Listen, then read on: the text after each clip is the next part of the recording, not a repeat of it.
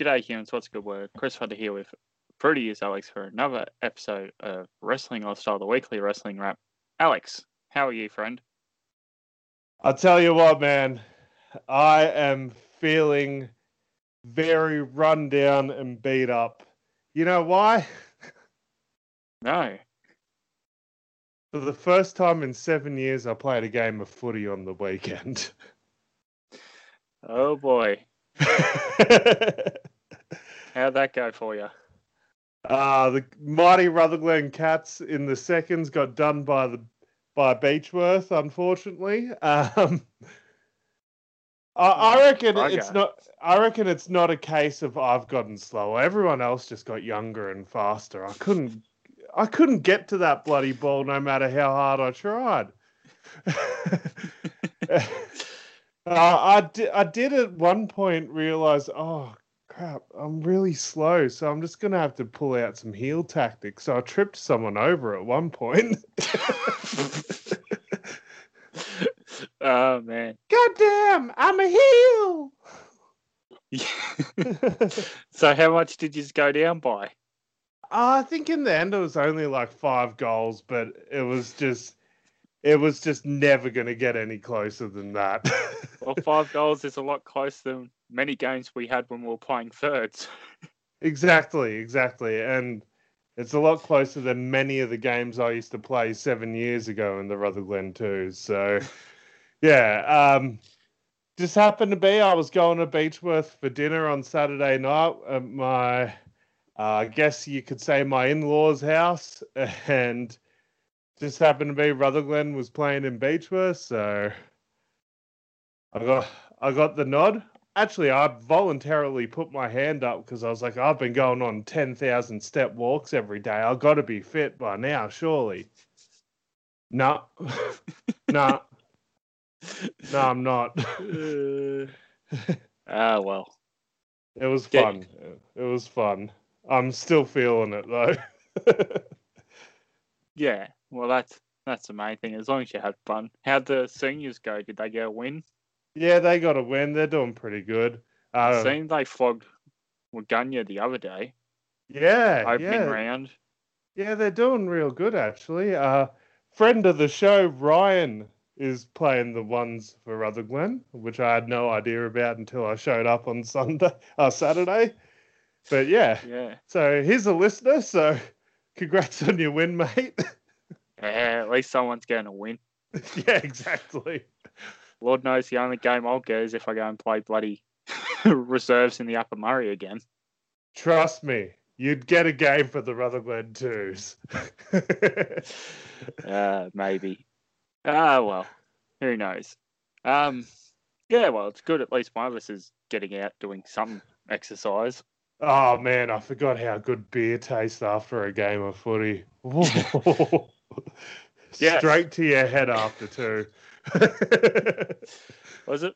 Play twos, drink brews. yeah, exactly. Exactly. Yeah, it was Ah, great. Uh, But suppose, enough weekly footy talk, I guess. oh, I suppose we can stay there if you want for a moment. I was going to touch on it at the end of the show. Yeah, go on. Okay. Uh, more association football news, I guess. Did you see the big news breaking yesterday out of Europe? Yeah. yeah. Oh my god. What's going on there? Um yeah, so basically all the major European football teams have decided to form the main event mafia and break away from the rest of UEFA or whatever. Uh, yeah, it's pretty uh, full on. yeah, no, um Oh, poor Tony Khan, he's not going to get in on it. Um but yeah, it's I- I'm interested.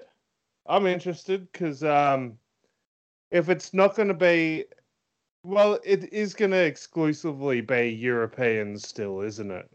Yeah. Yeah. Oh, uh, it would have been nice if they were just like, let's just do an international league with like some of the South American teams and a couple of American teams, and maybe if we're lucky, an A League team, but probably not. um, Yeah, I'm guessing you didn't see Melbourne Victory's derby result, and let's not talk about that. no, no. Um, yeah, I, I think it's interesting. Um, it's just a case of the rich want to get richer, isn't it? Yeah, so this has been uh, like heavily denounced by UEFA, which is the European governing body, FIFA, which is the world governing body, uh, all the country governing bodies from the teams that did leave uh, Spain, uh, Spain, Italy, and England. It's been condemned by like uh, former players, supporters, the other 14 teams in the Premier League. so at the moment, it's Arsenal, Chelsea, Tottenham from London, Liverpool plus Manchester City and Manchester United of England. You have Barcelona, Atletico Madrid, and Real Madrid from Spain, AC Milan, Inter Milan, and Juventus from uh, Italy, plus three more teams to be announced.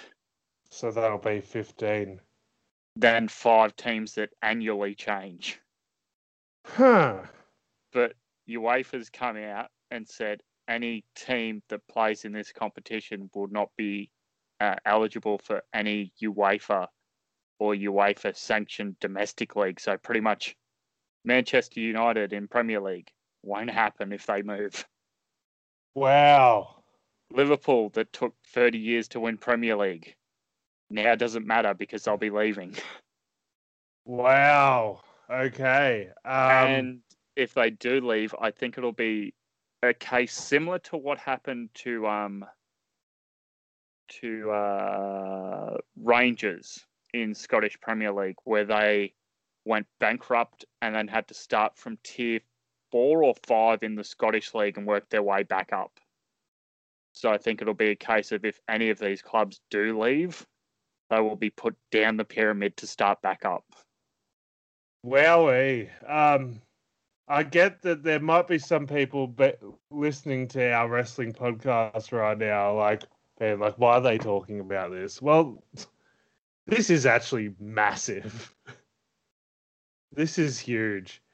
And especially if you're a West Ham supporter like me, this might be the closest as we'll, we'll ever get to winning the Premier League now. Yeah, myself as a as an Arsenal supporter, we haven't won the league since don't think we've won it since we left Highbury in 2002, 2003 at the end of sort of that invincible era. Oh man, that's what got me into the English Premier League was that what was it, 03 04 season? Where Yeah, they went unbeaten. Oh man. Vieira and Henry. then you have me brother who's lifelong Footscray Western Bulldog supporter, lifelong uh, Manchester City supporter. So he's always had a case of teams that'll never win it in his lifetime, and then the past decade had both of them win the league. Yeah, yeah, crazy. Um, yeah, bloody oath. And then your other brother, Liv- Yeah, staunch Liverpool. Liverpool fan. Yeah, skip Warwick school to watch Miracle in Istanbul Champions League final. So now, if they move, that won't count anymore. Yeah, that's true. I mean, it'll, it'll still count in the history books. They just won't ever be able to compete for that trophy again. Yeah. Uh, I actually remember coming to school at about 12 o'clock that day. like, it's like, oh, I've got like art. First two periods is art. Nah, don't worry about it. I'll watch the Champions League. like, in all fairness, we didn't skip school that much. I think, like, outside of like family holidays, there's probably half a dozen times when we weren't sick, if that. Yeah. yeah. And like yourself, you said you may have skipped the occasional WrestleMania on a Monday, and that'd be about it. Yeah, exactly. Uh, like, I was an only child, man. So, like, school was incredibly fun for me. What am I going to do? Sit at home and, like, talk to no one? Or, or go to school and, like, hang out with some mates? That's what it was about for me. Yeah, that's true too. Um, so yeah, a lot still happening. I was watching some of it this morning. Apparently, sometime in the next 24 hours, the Premier League and the 14 clubs that weren't invited are having a meeting about what happens next. Because they've still got another month or two of their season to go. Yeah. So there's talks about uh, stripping them of points and relegating them down a competition immediate, like putting them to relegation at the end of the season. There's talks of kicking them straight out of the league. Like this, outside of like a team winning a championship after like a long wait, like um that 2016 year where you had Cronulla win for the first time in 50 years, uh, Western Bulldogs win for the first time since the 50s, Or Uh, the Sydney's Chi- win.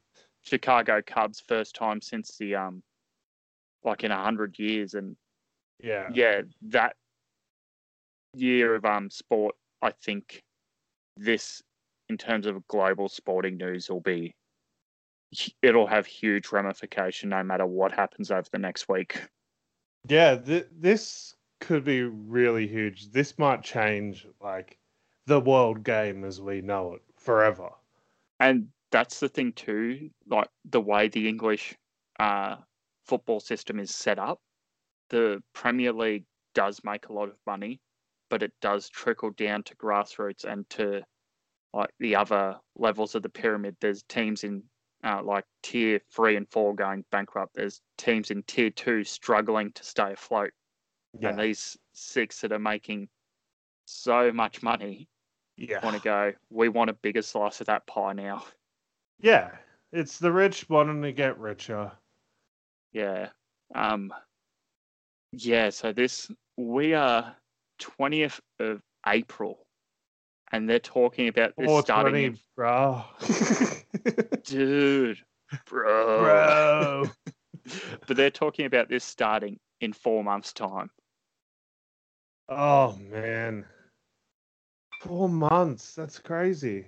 Uh also the person who was on the UEFA board uh the Ju- Juventus I can't remember if he was like president of Juventus or a senior at the Juventus board uh, supposed to be like the representative of the um, professional European clubs, supposed to be the voice of over 200 professional elite European clubs. Only had self interest for his own club and these other 10. Yeah. So, yeah, there's a lot that's going to come out of this. Yeah. Ah, man. Um, I suppose that's enough uh, football talk. Should we get into some wrestling talk? Yeah, yeah. Another newsworthy week.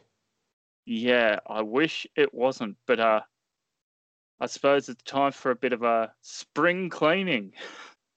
Yeah. Exactly one year to the very day since their last quote unquote spring cleaning. The Yeah, exact same date a year later. yeah. This is um, there is a lot of names here, so I'll just go through it. Um, Mojo Rawley. Uh, here we are. Samoa Joe, Billie Kay, Peyton Royce, Mickie James, Chelsea Green, Tucker Kalisto, Mojo Rawley, Bo Dallas, and Wesley Blake have been released. Um, so start off there. Uh, Wesley Blake. Anything? Yeah. How crazy is it that the the Forgotten Sons had three members? The one member that's left is the one that was anti BLM last year. And tweeting all that very, very cancelable stuff.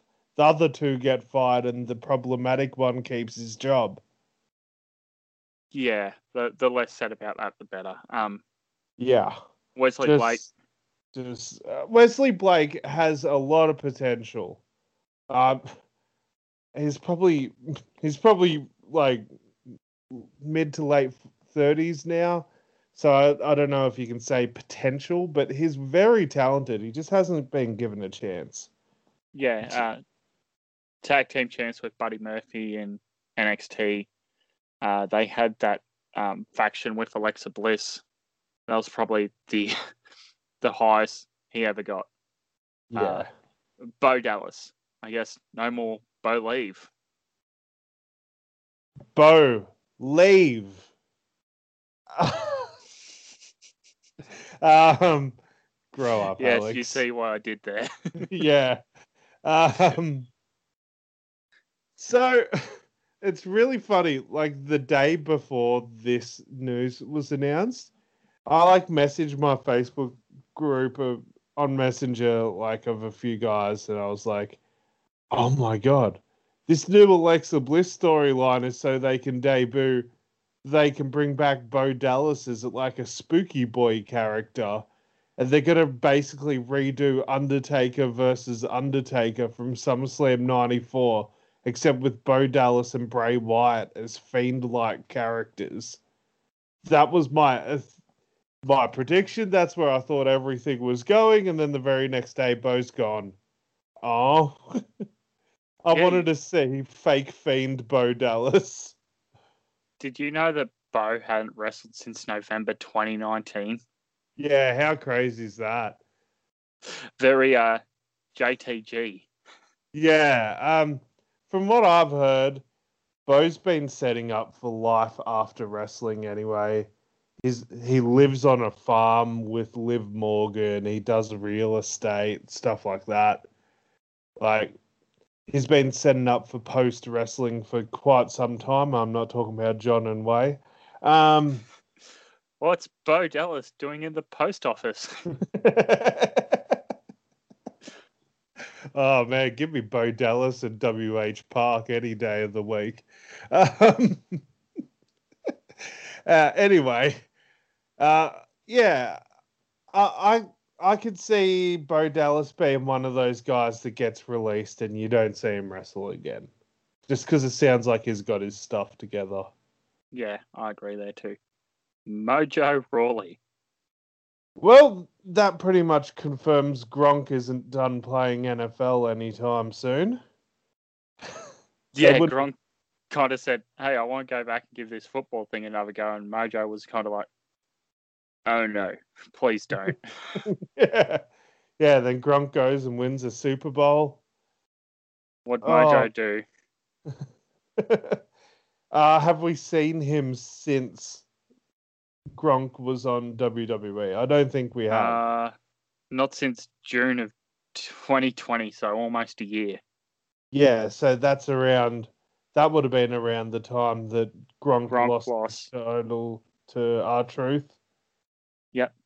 Yeah. So, yeah. Um, I, I think Mojo definitely had a charisma. His in ring wasn't there for me, but I think there's something there with him. I think like he would be a great fit for an impact. Yeah, that's true too. Yeah. What about Kalisto? Now this is this is the sleeper out of this crop. This one, Kalisto, if you think about it, can fit in with any of the Mexican promotions, could easily slide into the Japanese promotions, would be a perfect fit in AEW or Impact, especially the X Division or Ring of Honor. He could slide into almost any promotion across the world any promotion. And he's very, very talented in the ring. We all know that.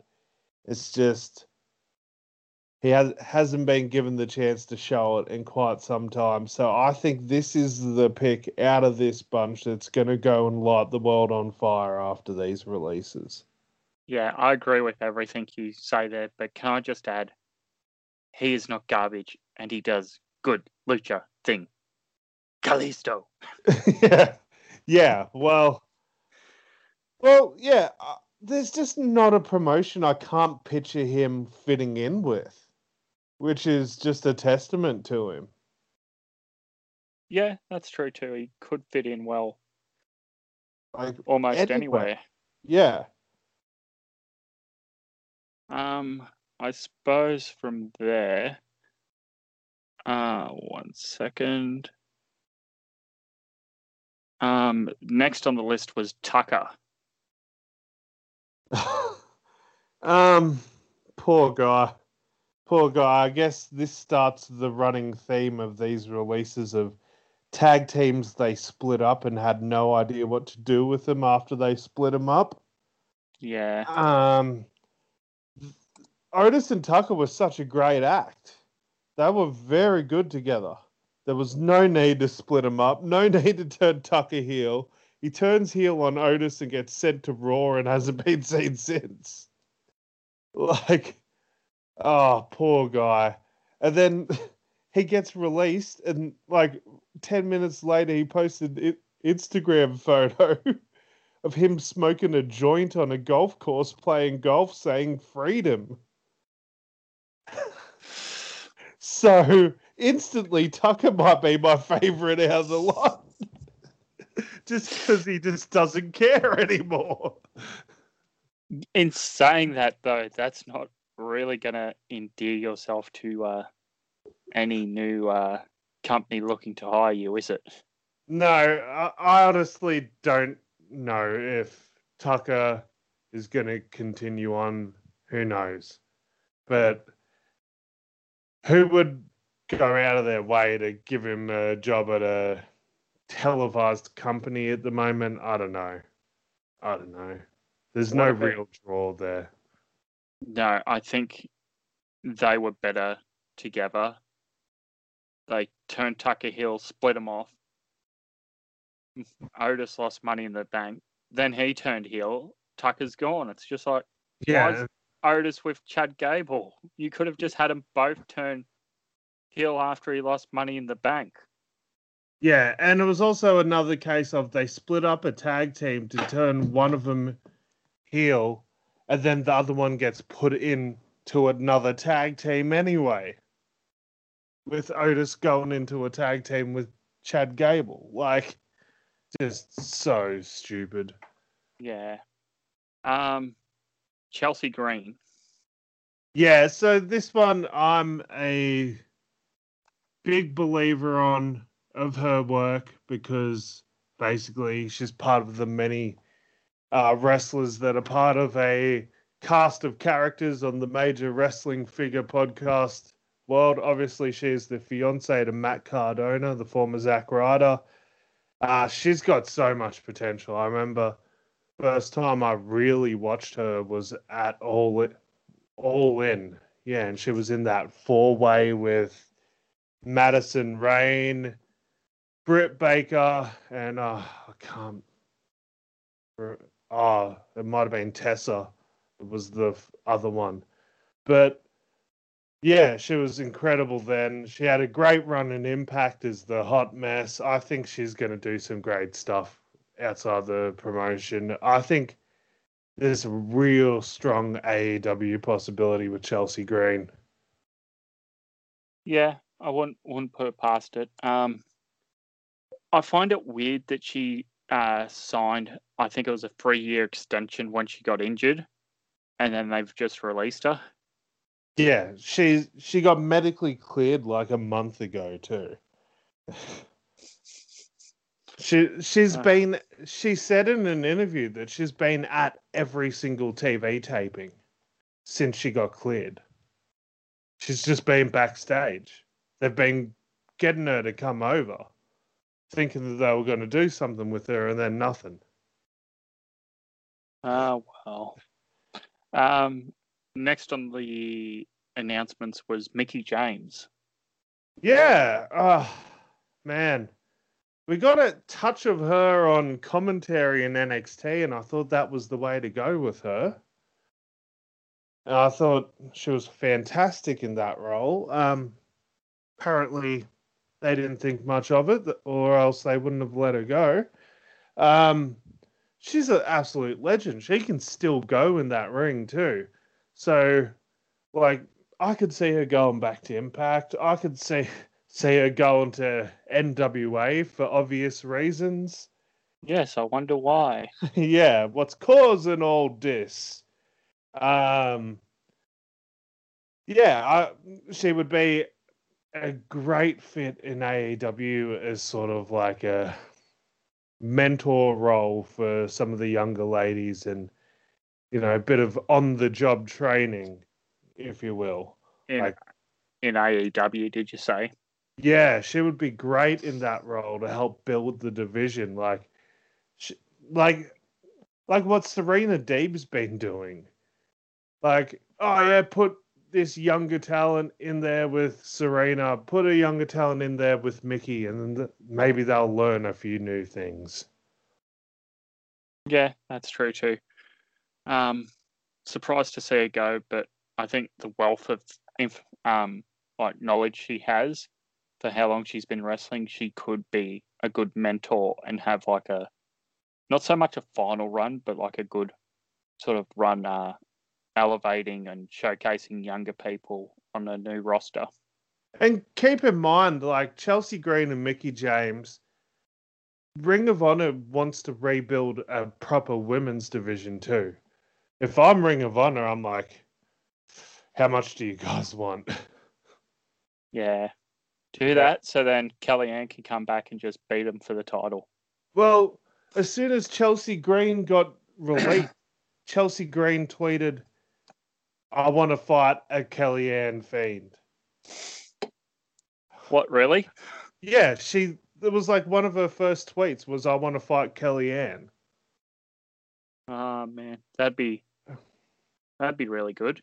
Um, yeah, and Kellyanne replied with, I would love to beat you up too, darling. um, following that, uh, I suppose the headline announcement for most of the world: Samoa Joe.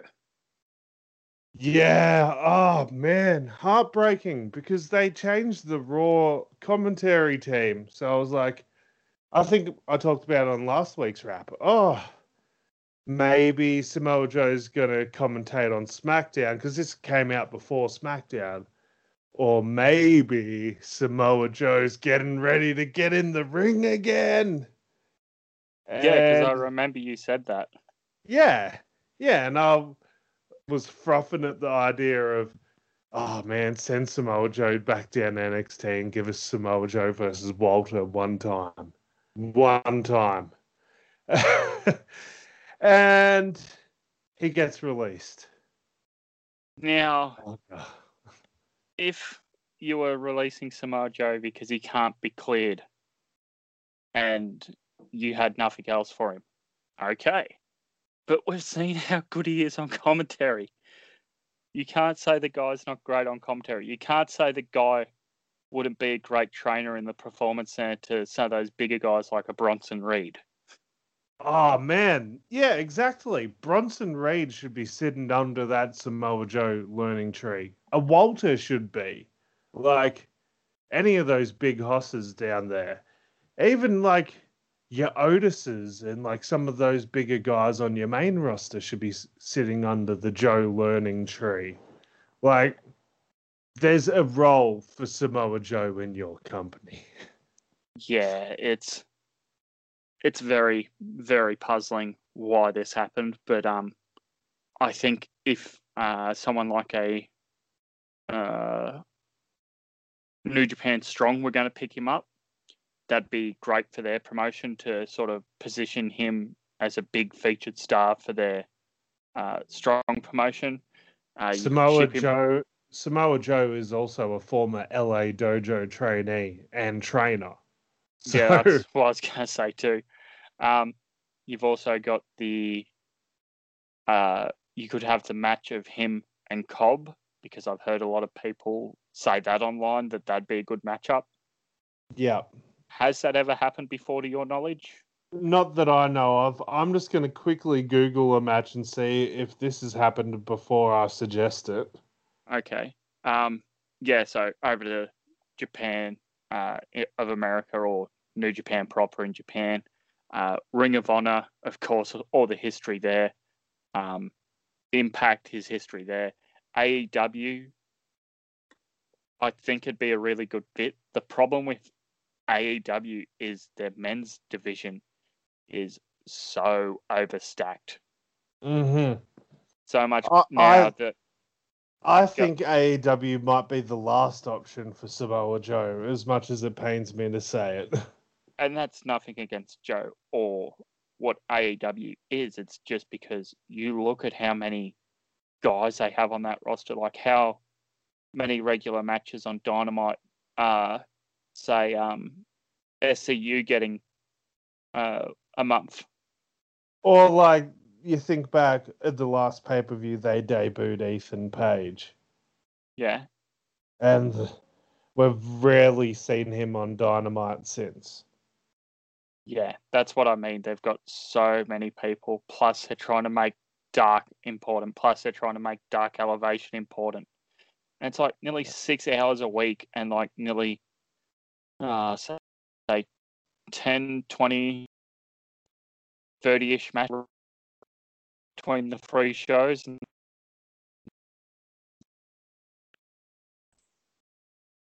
Oop, you still there? Yeah, you just sort of cut out a little bit then.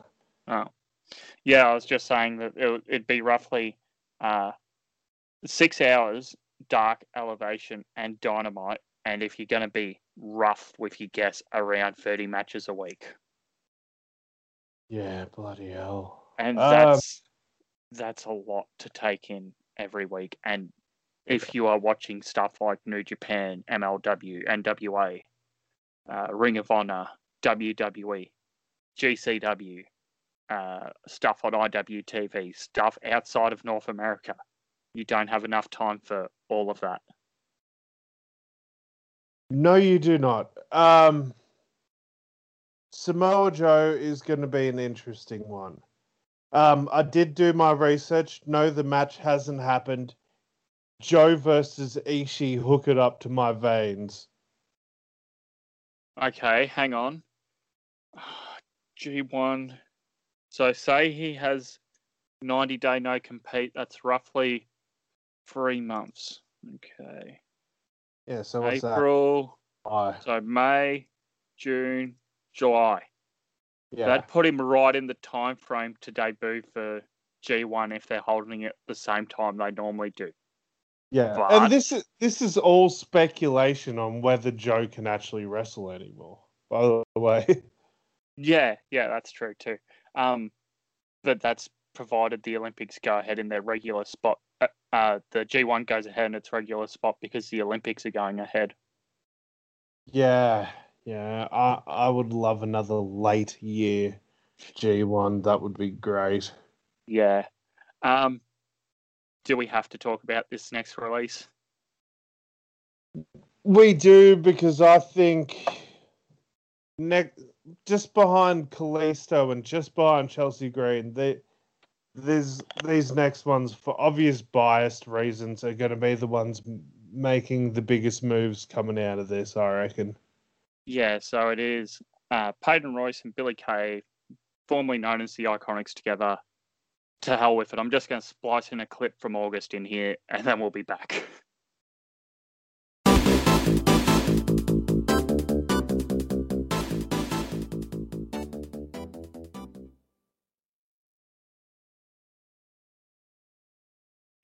So I guess it's time to talk about the match. Did you happen to see the women's tag team match? I did not. I saw a clip of the result. And I saw what happens later in the underground. Now, because you're more active on uh, social media over the weekend when I'm working and such, do you remember this being announced any time between Payback and when Raw went on the air tonight? No, no, it wasn't. because it wasn't until like 30 minutes into the show where they're having a like interview with Billie and Peyton in the backstage uh, ring interview set, and it's like, wait, what did she just say? And I had to rewind it. Winners get a WWE Tag Team Championship match, and the losers must disband. Okay. Yeah, that that's a good idea for a division wh- that is very, very thin at the moment. Oh, don't worry, we'll get there. So, geez, um, the Iconics, a team that have been friends since high school for over 10 years, debuting in, uh, in 2007 and 2009, respectively. Debuted as a team in NXT on the 8th of May 2015, wrestled in Melbourne for NXT uh, TV in 2016, Billie lost to Ember Moon in a three way with Liv Morgan, and Asuka retained Women's Championship against Peyton. They were called up to SmackDown on the 10th of April 2018 in the week after WrestleMania 34, confronting Charlotte Flair.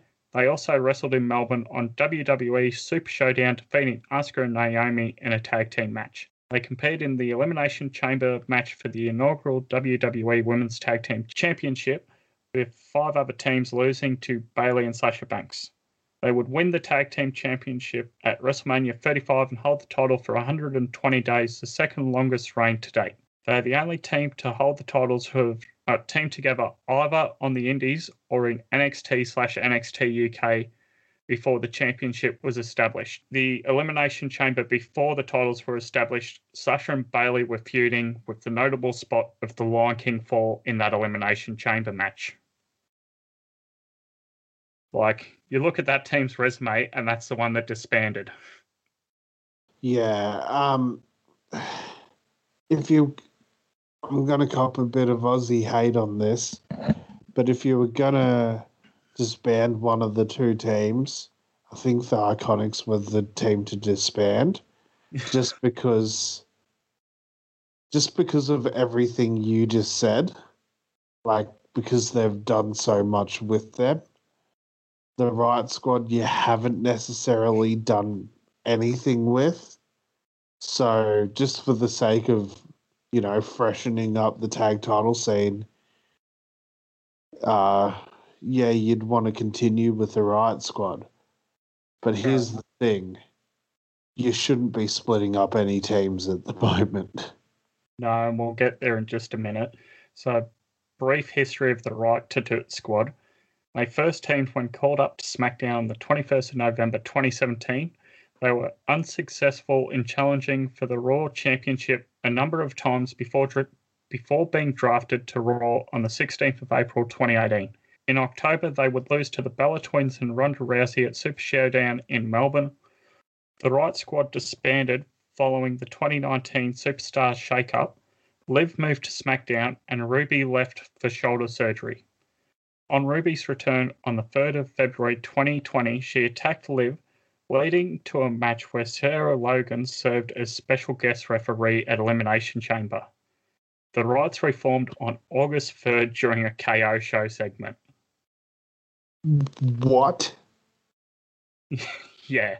I do not remember a match where Liv went against Ruby and Sarah Logan was the special guest. Liv was supposed not... to be heel coming out of the bathtub, having a blood feud with Ruby, saying that she held her down, and Sarah was caught in the middle. And they I... had that match at Elimination Chamber. I do not remember that happening at, at all. But February was a lifetime ago. Oh, geez, you're gonna love this next stat. All right, bring it. of the 15 teams who have either challenged or won the championship, as of today's date, when recording, after Raw, there is only three teams who are still together. That being the champions, Nia Jackson, Shayna Baszler, the new Right to T squad, Liv Morgan and Ruby Riott, who earned a future match tonight, and the former champions, the Boss and Hug Connection, Bayley and Sasha Banks, on who SmackDown. about to break up. Yes, so you'll be down to t- two teams who have either won or challenged. To two. yes. Now you've got my notes there, so you can see all the different teams and their current Dude, status. What the hell? Uh, you're you're an absolute machine for pulling up some of these stats. So you have the Iconics disbanded, one-time champions, six challenges. Bliss Cross disbanded. Are they? Uh, That's the questionable one. Like they're about to be. I'd say they are. Didn't Alexa throw down the coffee cup that Nikki kept for two years? Yeah, but like, I they could have... say like the Alexa doing like a apology and all that sort of stuff. Yeah, Uh, okay. Well, like- that one's questionable along with Bayley and Sasha, who look to be Yeah. going to Splitsville. They were five time challengers. Next is the Kabuki Warriors, who have disbanded. Six time challengers, one time champions. Kairi's left the company. Following that, there's only the teams who have ever challenged but never won. Carmella and Naomi challenged once. They're what? They're disbanded. Fire and Desire challenged three times. Mandy Rose and Sonya Deville. They're disbanded following SummerSlam, where Sonya's taken time off. Fair enough. Nia Jackson and Tamina challenged three times. They're disbanded because they're on separate brands, Raw and SmackDown. The first challenge of the Right to Tit Squad, Liv Morgan and Sarah Logan challenged once. They're disbanded as Sarah's not in WWE. The Divas of Doom challenged once. That's Beth Phoenix and Natalya, This is what blew my mind. with Beth now just not wrestling, doing commentary. It The blew my mind. The Beth Phoenix and Natalya, like Beth Phoenix came out of retirement and challenged for the WWE Women's Tag Titles. The next That one will shock mind. you. The Brooklyn Bells challenged once. That's Calissa and Christian, better known as Kris Statlander in AEW. Yeah, so that was another head scratcher I saw on the list, and I was trying to remember when this happened, but this was like the Iconics, l- like picking their own people to defend the title against. Yeah, SmackDown after Mania. Yeah, Following that, Team Kick, who have disbanded, that was one time challengers Dakota Kai and Tegan Nox. Next team of Becky Lynch and Charlotte Flair, who challenged three times. Who how did they never win once? Like, I can't see how Vince would have resisted like putting these titles on Charlotte. do you know who they lost the third time to? Who? Kabuki Warriors, and then they had that segment where everyone ran in after they won to close the pay per view at TLC. Man, no, I don't remember that at all. The next one was one time challengers Carmella and Dana Brooke, who haven't teamed since that challenge. The next team, also from this year, who haven't teamed since that challenge Shotzi Blackheart and Tegan Nox. And then the other teams who have teamed regularly but have never challenged, who are still together. So these are your future contenders after the right to t- squad of Liv Morgan and Ruby Riott with their future match. The team from Raw. Lana and Natalya. Thoughts? Oh dear. Okay, maybe the next one will pique your interest. From NXT, the Robert Stone brand team of Aaliyah and Mercedes Martinez. You know what? Yeah, that's fine by me. Robert Stone cutting promos on Raw, I'm fine with that. Then the team from NXT of the Heartbreak Kick and Big Lady Cool, Dakota Kai and Raquel Gonzalez. I can't t- tell you enough how happy I am that you said that because I forgot all about it for a second. I then, forgot about Heartbreak Kick. then the final team, the most inexperienced team of NXT and Raw Underground, the four horsewomen of MMA, Jessamyn Duke and Marina Shafir. Yeah. That is your current WWE Tag Team Championship division. There is no one at the moment in SmackDown waiting to challenge. There is no one on NXT UK waiting to challenge. There is one team from Raw and three teams, uh, two teams from NXT and one team from Raw Underground. Like, why the hell did you break up this team when your pool is so shallow? Oh, it's it's dumb. It's dumb. Um why even bother with these titles anymore? Honestly. Like just next week Nia Jackson, Shayna Baszler just show up without the titles, that's it. Just don't even reference it. No, because they're doing the whole Team Hell No thing where they're going, I'm the tag team champion. No, I'm the tag team champion. Yeah, except with a lot less charisma by both ladies. Remember when Shayna was second in the Raw Rumble, going to challenge Becky, going to be an absolute killer on the Raw division, something fresh after Becky's year long reign?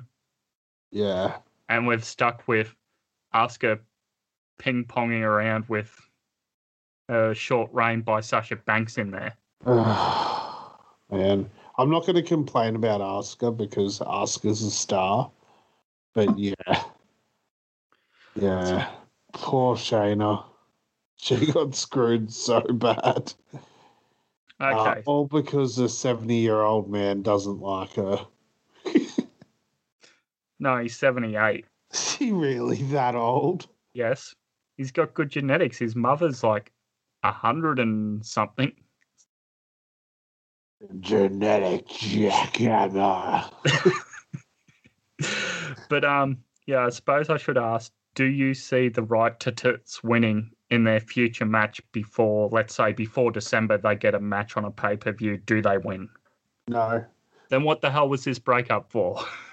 exactly. okay, they don't Uh, win. I think um, WWE loves a good odd couple tag team, right? They love it. They're gonna they're gonna run this thing with Nia and Shayna until the wheels fall off. They're gonna go with this for as long as possible. And then, so the rights don't win. Iconics are still disbanded. Boss and Hug devolve and feud into, over the SmackDown Women's Champion, so they're out of the picture. Of the teams of Lana Natalya, Aaliyah Mercedes, Dakota Raquel, Jessamyn Marina, who would you put as your next challenger following the right to, to squad's loss? Uh Robert Stonebrand. Because like Mercedes can have a good match. she can go alright, but also like I don't care enough about these people like individually enough like outside of the tag division. So yes, they can go to tag division purgatory. I care too much about Dakota to want her to touch those cursed titles.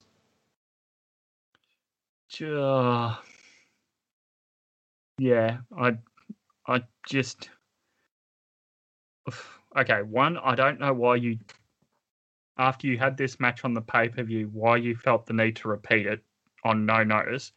Two, I don't know why you felt the need to put a disband versus title shot stipulation on there. Three, I don't know why you did that stipulation on 30 minutes notice.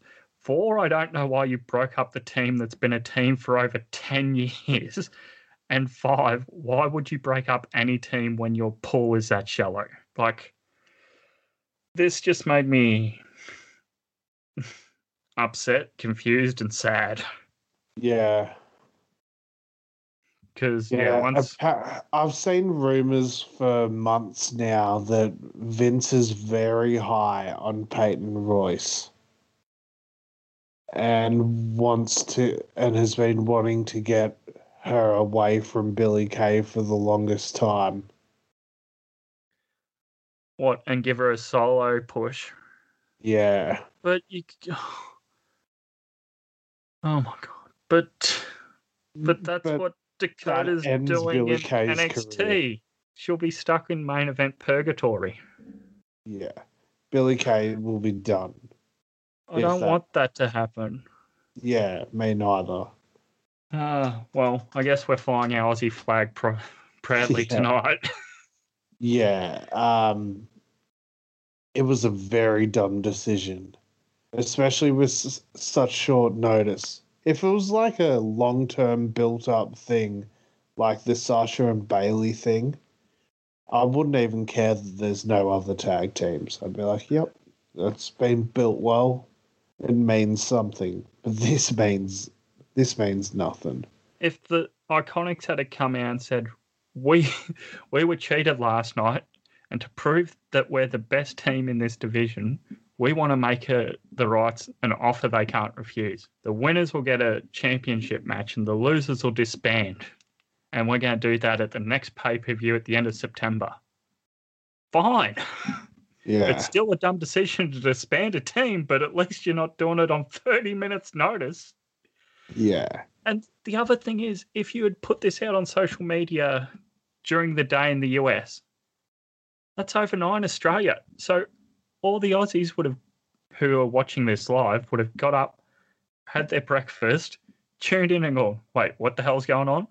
And then all Yeah. the ones who are at work and come home and watch this late at night are going, oh man, I, oh, I can't wait to see what's going on tonight. Wait, what the hell? Yeah. Oh, it is puzzling why the hell they would do this. Yeah. And by the looks of things, I don't think we'll be seeing Billie Kay around for a while. Just the way they sort of booked her after this. The beat down on the underground. Yeah. Yeah. I, I think they made it blatantly obvious with that one segment alone. Like, who they're going to use and who they're going to just screw over. yeah. It's just. It is what it is, I guess. Remember two years ago when we were talking about going to Super Showdown, how excited we were to see these guys wrestle in a stadium show before Yeah. these titles, before they were on WrestleMania? Yeah. I I remember thinking that they brought. They pretty much, like, brought in the WWE Women's Tag titles for two teams. It was Boss and Hug and the Iconics, right?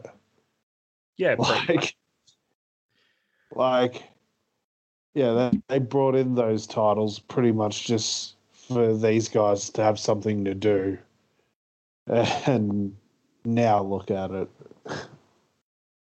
pathetic Oh well. I suppose we should stop waving our little green and gold flags and pour some out for the iconics and, and Yeah. the show, I guess. yeah rip in peace iconics You were too good for Vince Jr.'s promotion. yeah how about how about vince can give billie kay the push and then he can fire peyton and then peyton gets a job because of her husband and goes to aew I've already seen that theory enough. I don't know when their contracts end. So I'm not even going to start thinking about that until I see someone say, oh, their contracts end such and such. yeah and i only say that because i don't know if billie kay's dating anyone or an aew wrestler so so let's just leave her in wwe Oh my God. Fine, you've brought it up. Second annual AEW Women's Tag Team Cup Tournament, the Deadly Draw number two. Surprise team enters the iconic duo because that's what they were called in NXT, and that's probably not what No. they've got the copyright on. You can just call them the Iconics. Just take off an eye. You can do that too. It might be like that might be a little too close, but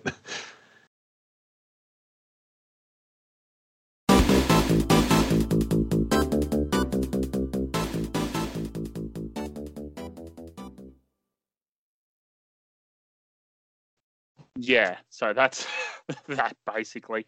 Um, We weren't in the best of moods after that. to be fair, no. I think that we had a bit of a week to think about this. it's a little less animated, but um, it, you broke them up in late August to put them separately. I remember you saying that um, Vince wanted Billie away from Peyton because Peyton was going to be the big single star on Raw. yeah. and uh, who's had the most TV time on Raw or SmackDown since the split?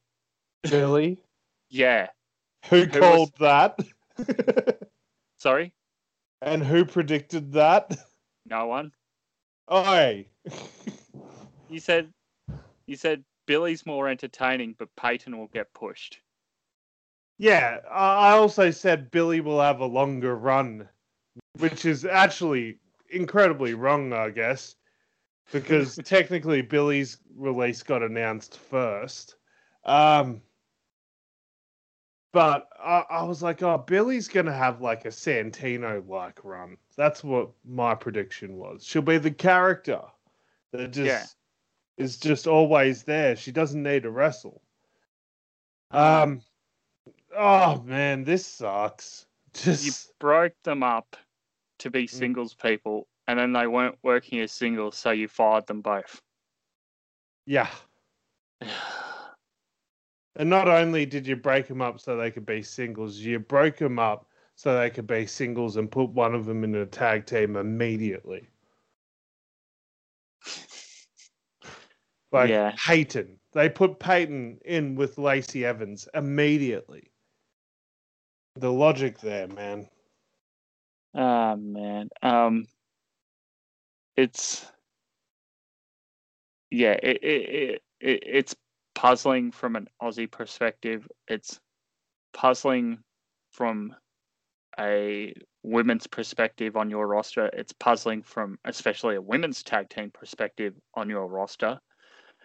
It's I think a little bit may have to do with the fact of who Peyton uh, is married to and the fact she was so spoken out a few weeks ago. Uh, did I miss this? When she was on, was it talking Raw, Raw, Raw Talk? Oh yeah, yeah, that's right. And she got a quick match against Asuka, and then it was like, okay, here's Rhea Ripley now. Yeah, Um, man, w we were both at the MCG when the Iconics came out. yeah, Man, what a moment! And oh man, honestly, really shocked that the other star of the show from that same show wasn't released on this day. On this day, I Yeah. see clearly. Da, da, da, da, da, the edge. Yeah, I was fully expecting Murphy's name to come up too.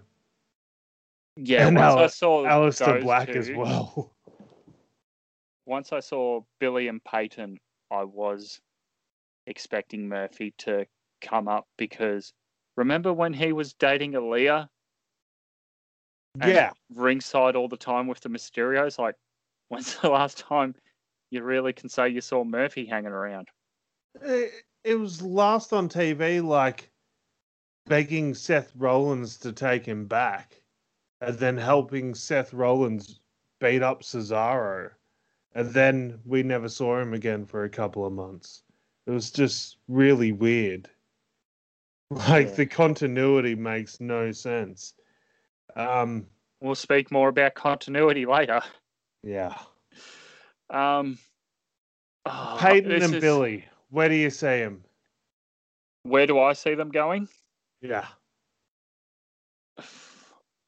Honestly, I'd. I guess Peyton will be staying stateside.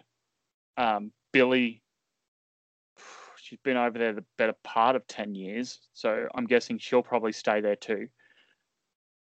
Let me just preface this by saying if they're going to go together as a tag team somewhere, I think they're much, much more valuable than trying to go somewhere as singles. I'd really like to see them go to AEW because I think either AEW or Impact, as stupid as it says, campaigning for someone to go to Impact, they'd get used better there. They'd get used better in the Impact tag team division uh, than they would on, um, say, Ring of Honor at the moment. Well, that's actually my guess. My best bet for the Iconics is Impact. As much as you think AEW, Peyton's married to Spears, all that sort of stuff. Um, yeah, uh, obviously both ladies are going to stay in America. I did recently do some research and find out Billie Kay is married to someone in America. We don't know who it is, but is married. She's married to someone. um, so they're both like married in America, so they're probably not going to go anywhere anytime soon. So I think Impact is the best choice for these two because of the knockouts tag division, because of the character work they'll be allowed to do in it, Impact. Like they'll be allowed to just do whatever they want and run with it. Yeah, And that's they'll true get- too. They'll get great TV time too. In AEW, who knows? That's the thing too with AEW. It seems unless you're challenging for that women's championship, you don't get any time really on Dynamite or the pay per view yeah. as a women's wrestler because the other divisions are so stacked. Even though they do need more women's wrestlers, like Peyton is a really good wrestler and Billie's character work is so good, and together they're a really good team. Yeah. they I think at the moment in this empty arena era, even though there are fans in Jacksonville, I think they would be better going to Nashville for impact. Yeah, I agree. Um, How weird's that? Back in Nashville for impact as well. yeah. Yeah. Um, should- I don't know why they're calling it the impact zone. They should just say like it's the asylum again. Uh, because no, it doesn't matter. But um, do you think they'll try to sign somewhere together? Oh yeah, definitely. Definitely. Like all I've seen on Instagram from Peyton and Billie, well, now that they've changed their names, Peyton's now Cassie Lee and Billie is now Jessie McKay. Ah, Uh, yes. Long time Aussie fans will know those ones.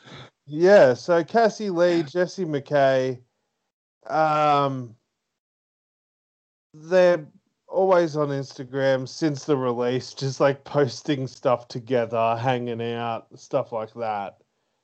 And just like talking about how much they're excited to work together again. So, yeah, I think it's a no brainer. Yeah, I mean, I suppose even if you're not going to call yourself the Iconics, you could call yourself something like, depending on how petty WWE is with their trademarking, uh, the Femme Fatales, which was Um, their nickname.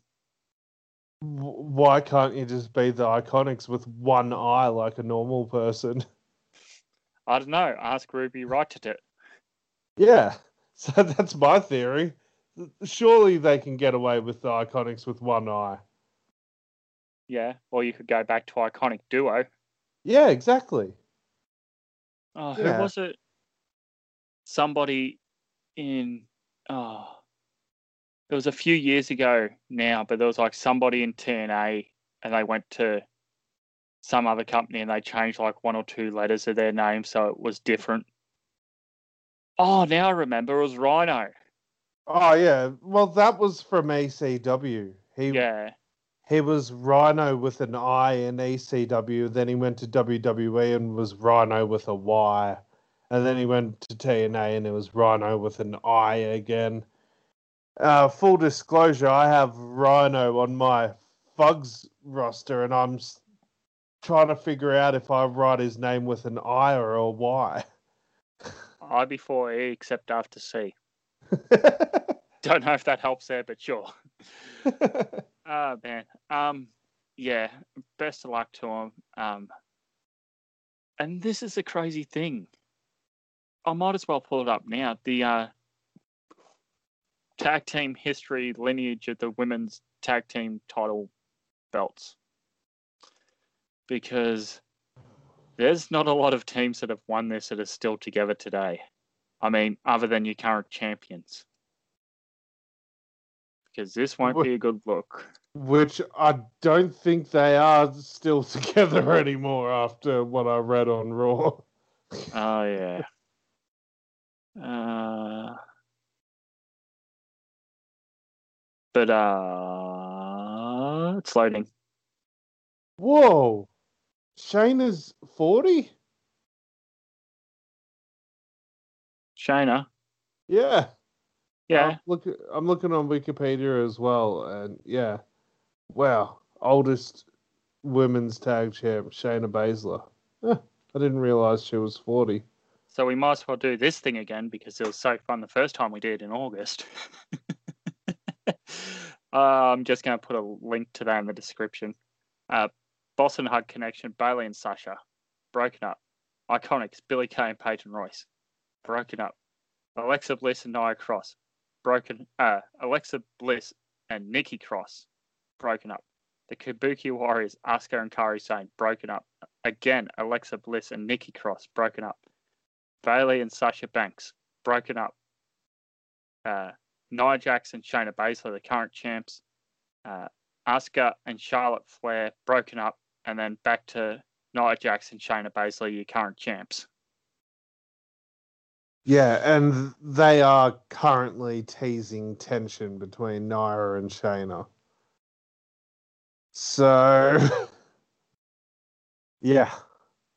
Not to mention, you had like a tag team turmoil at Mania, and pretty much just had the team that you're teasing is about to do a breakup beat the team that beat every other team. So you've just pretty much deemed your entire tag team division useless instantly.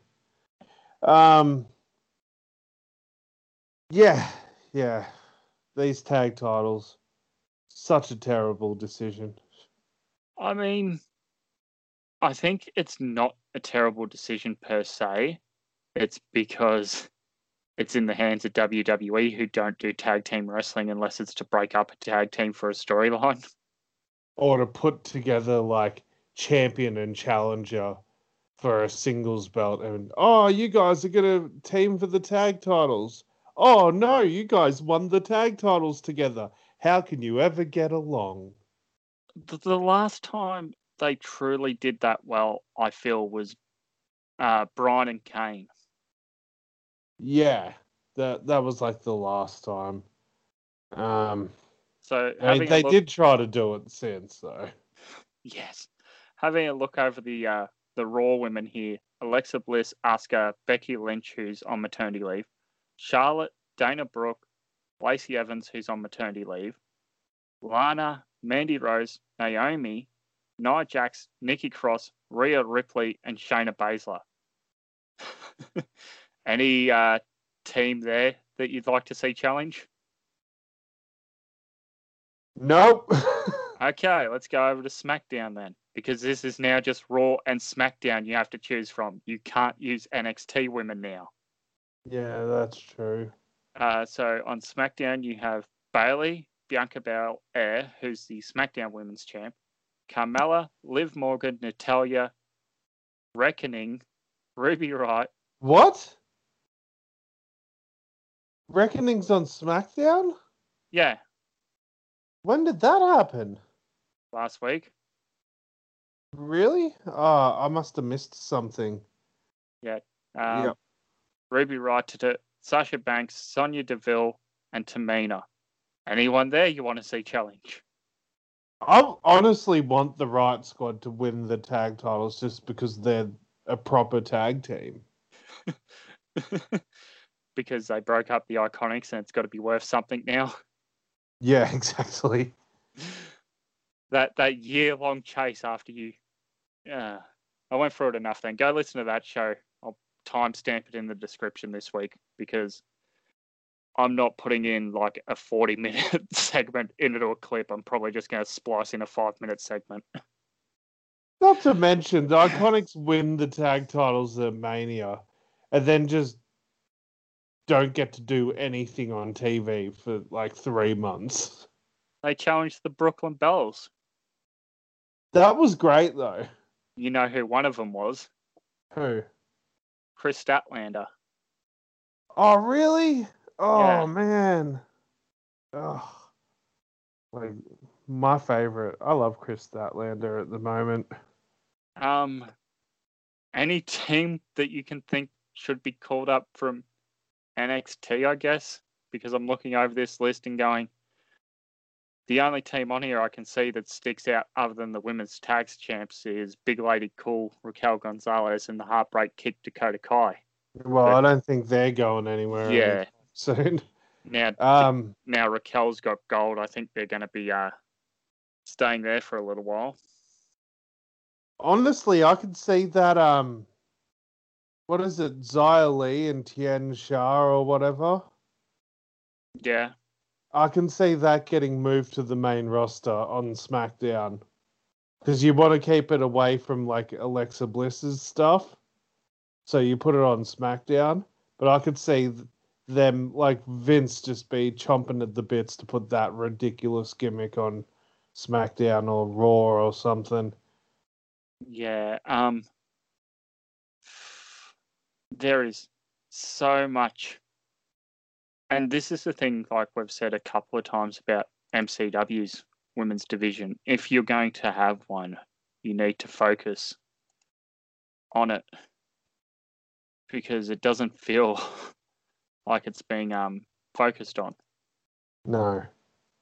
Um, I suppose before we get into the results this past week, do you think WWE has too many championships? Yeah. Yeah, a thousand percent.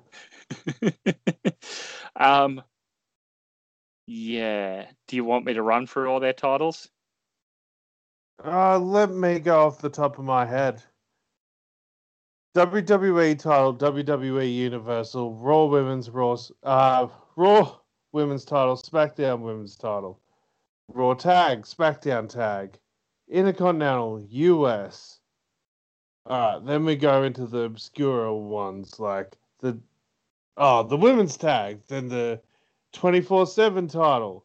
Then we're gonna have to go into like cruiserweight title, then all your NXT titles and your NXT UK titles, right?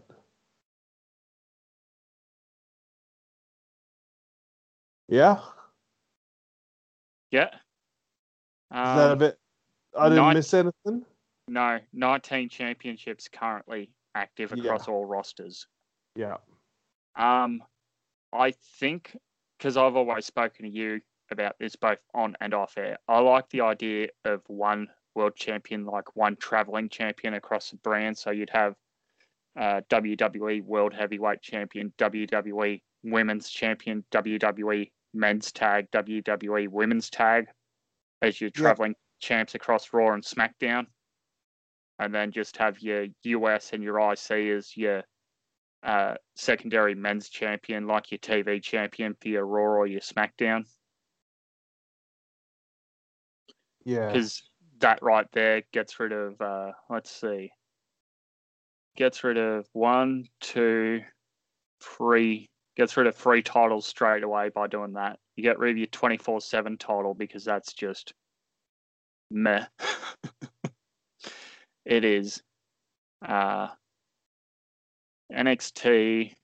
So I'd do the same again on NXT. NXT uh, men's, NXT women's, NXT men's tag, NXT women's tag. Then you'd have your uh, North American, your cruiserweight, your UK. So you get Wow. rid of another three championships there. That's still too many, but if that's what you want to do, that gets rid of at least a fair chunk. yeah. Ah, man. Fun. Ah. Do you have time for Tuesday and NXT after all that? Um. Yeah, sure. Let's do it. Okay. So, NXT number 450. Coming to you live from the Capitol Wrestling Center on tape, probably. I don't know. I don't care. uh, NXT Tag Team Men's Championship, MSK, Nash Carter, and Wes Lee, the champions, defeated Drake Maverick and Killian Dain. A singles match where Mercedes Martinez defeated Jessi Kamea with Robert Stonebrand in her corner. NXT Cruiserweight Championship match. Santos Escobar, the champion, who unified the titles last week at Takeover Night Deliver, uh, loses to Kushida in around 10 minutes. Isaiah Swerve Bro Scott loses to Leon Ruff in a singles match. And the main event, an eight man tag team match. Bronson Reed, Dexter Lumis, Ember Moon, and Shotzi Blackheart defeat The Way, Austin Theory, Candice LeRae, Indi Hartwell, and Johnny Gargano. Uh, your thoughts, Alex? Um, I actually thought this was a pretty good episode of NXT. Um, the title change was great, so needed. Um, I get that Santos Escobar just became the quote unquote proper cruiserweight champion, but he had that interim title run for so long as well. So it's the right guy to put the belt on. I want to see more out of Kushida all the time. The Yeah. debut of Frankie Monet, the former Taya Valkyrie. I thought that was great. Can I just ask you, because we were watching Impact when she was still there, what was the name of uh, Ty Valkyrie's dog on Impact? It was it was Presley. Ah, okay. It's the I thought it same was- dog. Yeah, I thought it was Frankie. Ah, right. Yeah. Um, she did. I forgot what she said, but there was. She did put out a tweet saying that she chose the name Frankie Monet for a particular reason, but because everyone was like, "Oh, it's such a bad name." It's really not. It's not that bad at all compared to other names. Come on. Yeah, Ember Moon, Frankie Like- Monet. Yeah, I can like tell you which one's better there. Yeah. Yeah. I mean, Chilly McFreeze, Baron Von Ruthless. I just Baron watched. von Ruthless. Oh, wait, I know what you're referring to. Would it be one Texas rattlesnake? Yeah. Yeah. Uh, Chilly McFreeze, Baron Von Ruthless. There was something else. Oh, Ice Dagger. that they off that they gave him too. Yeah. Jeez. Um. Anyway, I think I- that was a good debut. I, I loved the way. Uh, I'm gonna have to get used to it. Frankie, Frankie sold the way, like her facial expression when Raquel said, "I'm gonna stick that dog up your ass." like the way she sold it was hilarious. It was just perfect. Loved it. Um, I suppose I need to ask then. What was Rhea on Monday night? She was a heel, wasn't she? She was kind of a face. She cut a promo where she was like, "Yeah, I did it, and if anyone wants a shot, come at me, bruh." I can't remember exactly what she said, but but yeah, it was Um, something along those lines. Like she did definitely turn heel on Asuka like the week before Mania, but it seems like since Mania she's a face again. Yeah, because I was going to say, old Mister No BS Paul Wight would be proud because exactly. tonight she turned face. What the hell is going on with continuity? Wasn't Raquel also a heel? Well, Raquel was a babyface by default because she- because everyone loves her, so they just went with it, I guess.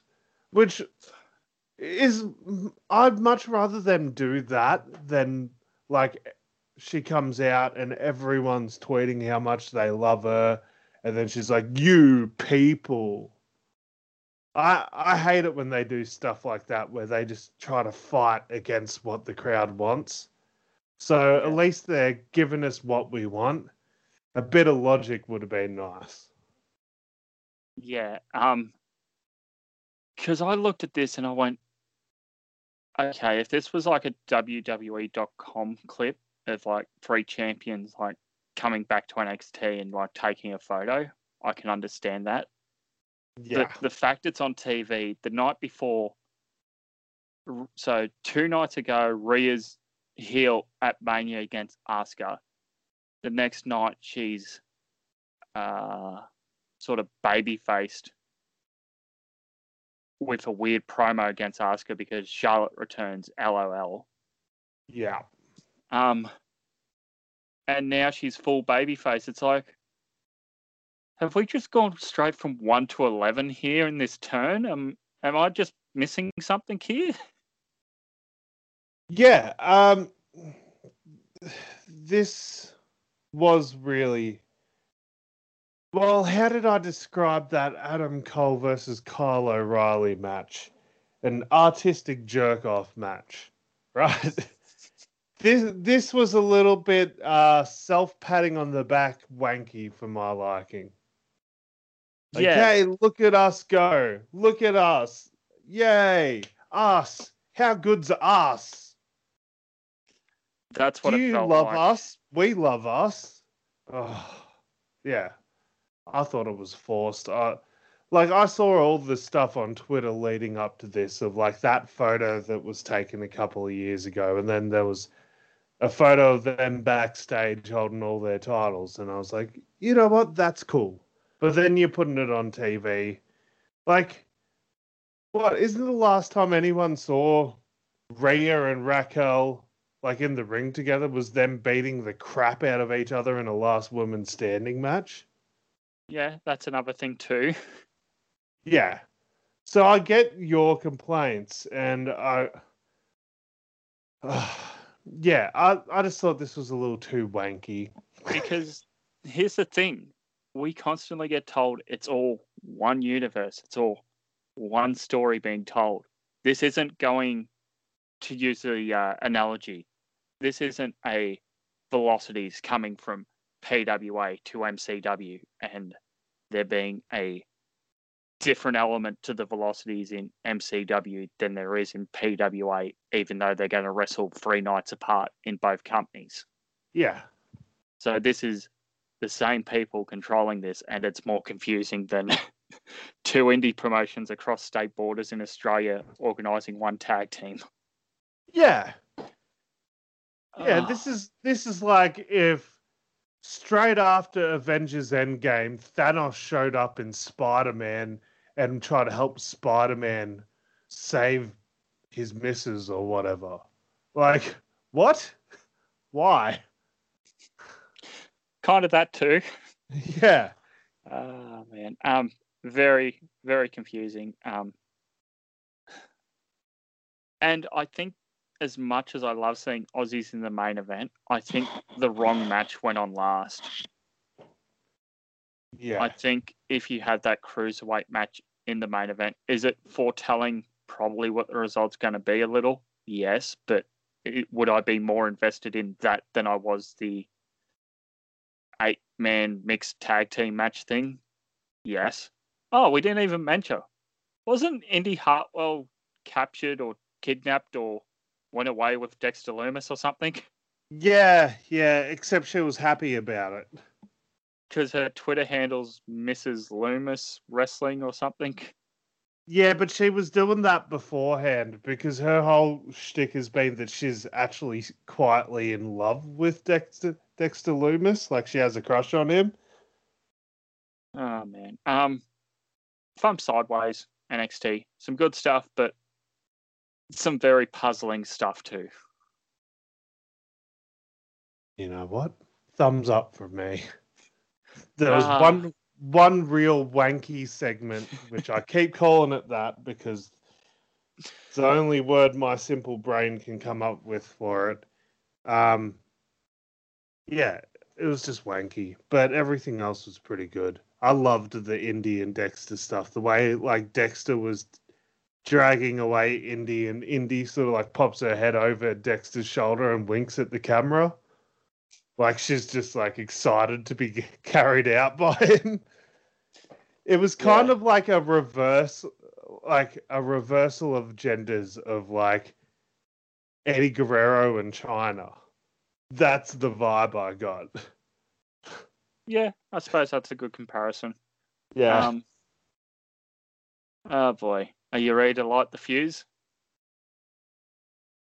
Uh yes, let's do it. Okay, Dynamite number 81 from Daly's Place in Jacksonville. AEW World Tag Team Championship match to open up. The Young Bucks, Matt and Nick Jackson defeat Death Triangle, PAC and Rey Fénix. A singles match where Jade Cargill defeated Red Velvet.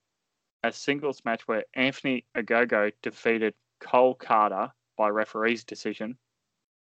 A singles match with Special Enforcer Mike Tyson, Chris Jericho with Sammy Guevara defeated Dax Harwood with Cash Wheeler. Uh, Kris Statlander defeated Amber Nova. And in the main event, a Falls Count Anywhere match, Darby Allin, the TNT champion, retained against Matt Hardy in 17 minutes. Uh, yeah, take it away, Alex. All right. Um, one of the biggest things I saw complaints about online was Anthony Ogogo's finish. Like, come on. If you have an issue with it, come on. Get punched in the guts by a boxer. Of course he's going to win with a punch. I loved it. I thought it was just beautiful. You've done some, uh, I wouldn't say MMA, but sort of martial arts training, haven't you? Uh, way back in the day, but yeah. Yeah. Yeah, and so have I. And once you realise how hard you are throwing punches, if you're wearing the uh, the body padding and taking some, it does hurt. Yeah. Yeah, So- definitely. And didn't this guy compete at the Olympics for England? Is he a medalist from the London I- Games? I think they said it was a bronze medalist. I could be wrong though. Okay, I'll just pull that up. Um, yeah. What about the young young Bucks match? While I pull that up. I thought it was a great match. I thought uh, fantastic opener. They got this new cocky demeanor. They're heels now, which is good because after a little while, it is really hard to like the Young Bucks, admittedly. Like, they're just a couple of rat faced knackers, as uh, other podcasts would say. oh yes. and um yeah uh like they're really hard to like sometimes so this heel turn's great i like the idea of um of where they're going i th- i loved like who was it matt or nick i think it was matt like just doing a mock baby face comeback hot tag sort of thing it was very funny and um yeah, it was just a great opening match. Uh, I thought Matt Hardy versus Darby Allin was surprisingly not bad. like Matt Hardy, like didn't have to do too much because Darby Allin was just going to murder himself until that match was good. So yeah, no, I loved that too. Uh, yeah. Very solid episode of Dynamite for me. Yeah, so just looking in here, uh, Anthony Ogogo, bronze medal in uh, middleweight at the London Olympics. Also, a professional record of 11 and 1.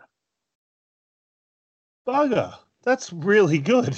One, Wow. two, three, four, five, six wins by, uh, or seven wins by knockout and one loss by knockout. So, yeah, that makes sense for him to have that punch as his finish. If you don't know what that is, go to a gym, do a, a session of boxing training, and get back to us. Yeah, exactly. Uh, Um, I really Yeah. enjoyed the main event, the TNT Championship match, Darby Allin and Matt Hardy. yeah. Um, Uh, what el- what else happened? The Mike Tyson stuff was good.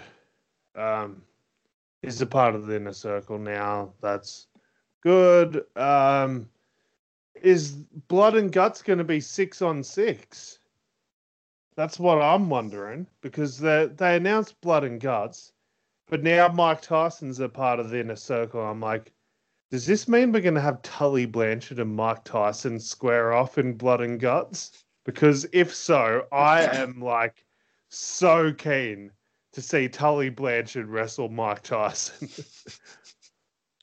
Um, I'll pull it up for you. Uh, but I think originally Blood and Guts was a uh, five on five.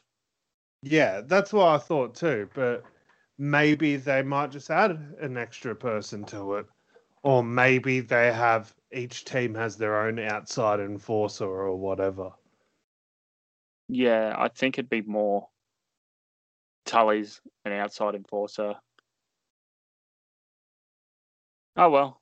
Uh, so at the moment it says Inner Circle, Jericho, Hager, Guevara, Santana, and Ortiz versus Pinnacle, MJF, Wardlow, Spears, Cash Wheeler, Dax Harwood with Tully Blanchard.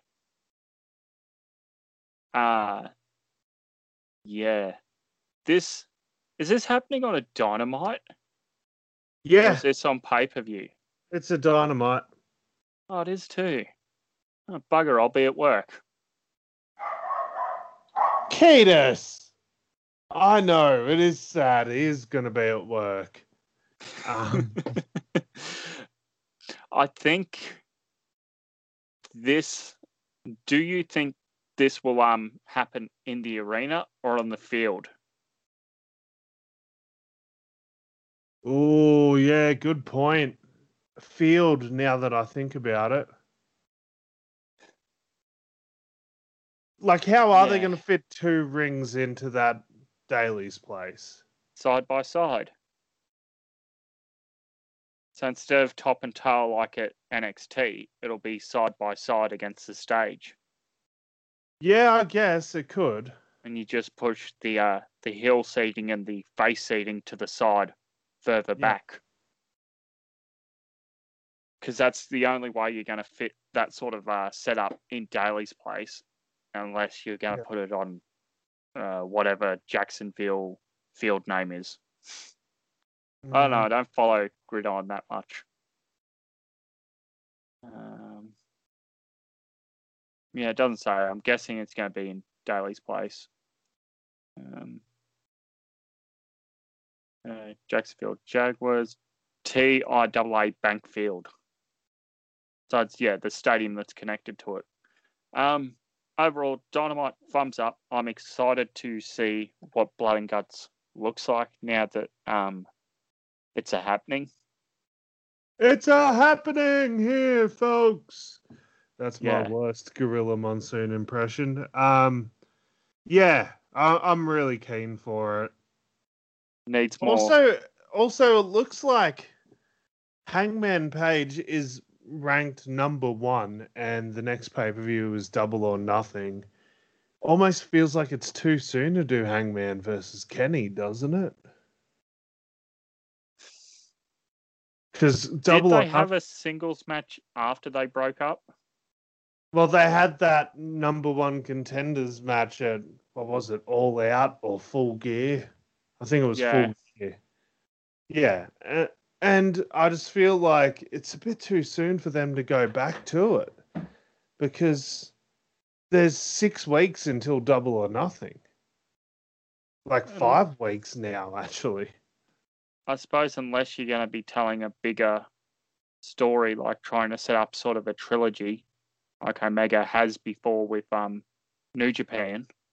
Yeah, I, I think, yeah, because I think the ne- the next time those two should face, Hangman should win, and it's just, I don't know if it's time to take the title off Kenny yet. I don't know.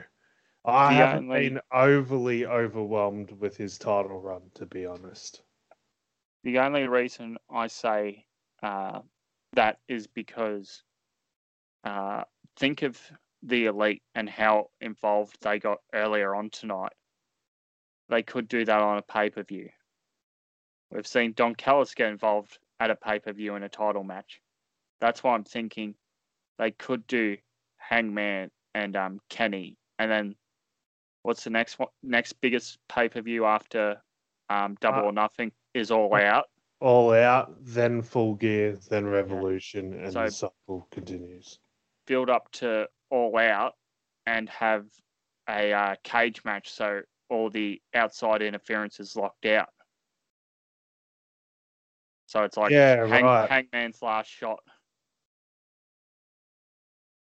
Yeah, but you do have to keep in mind there's four months, basically four months between pay per views. Not four months, three months between pay per views.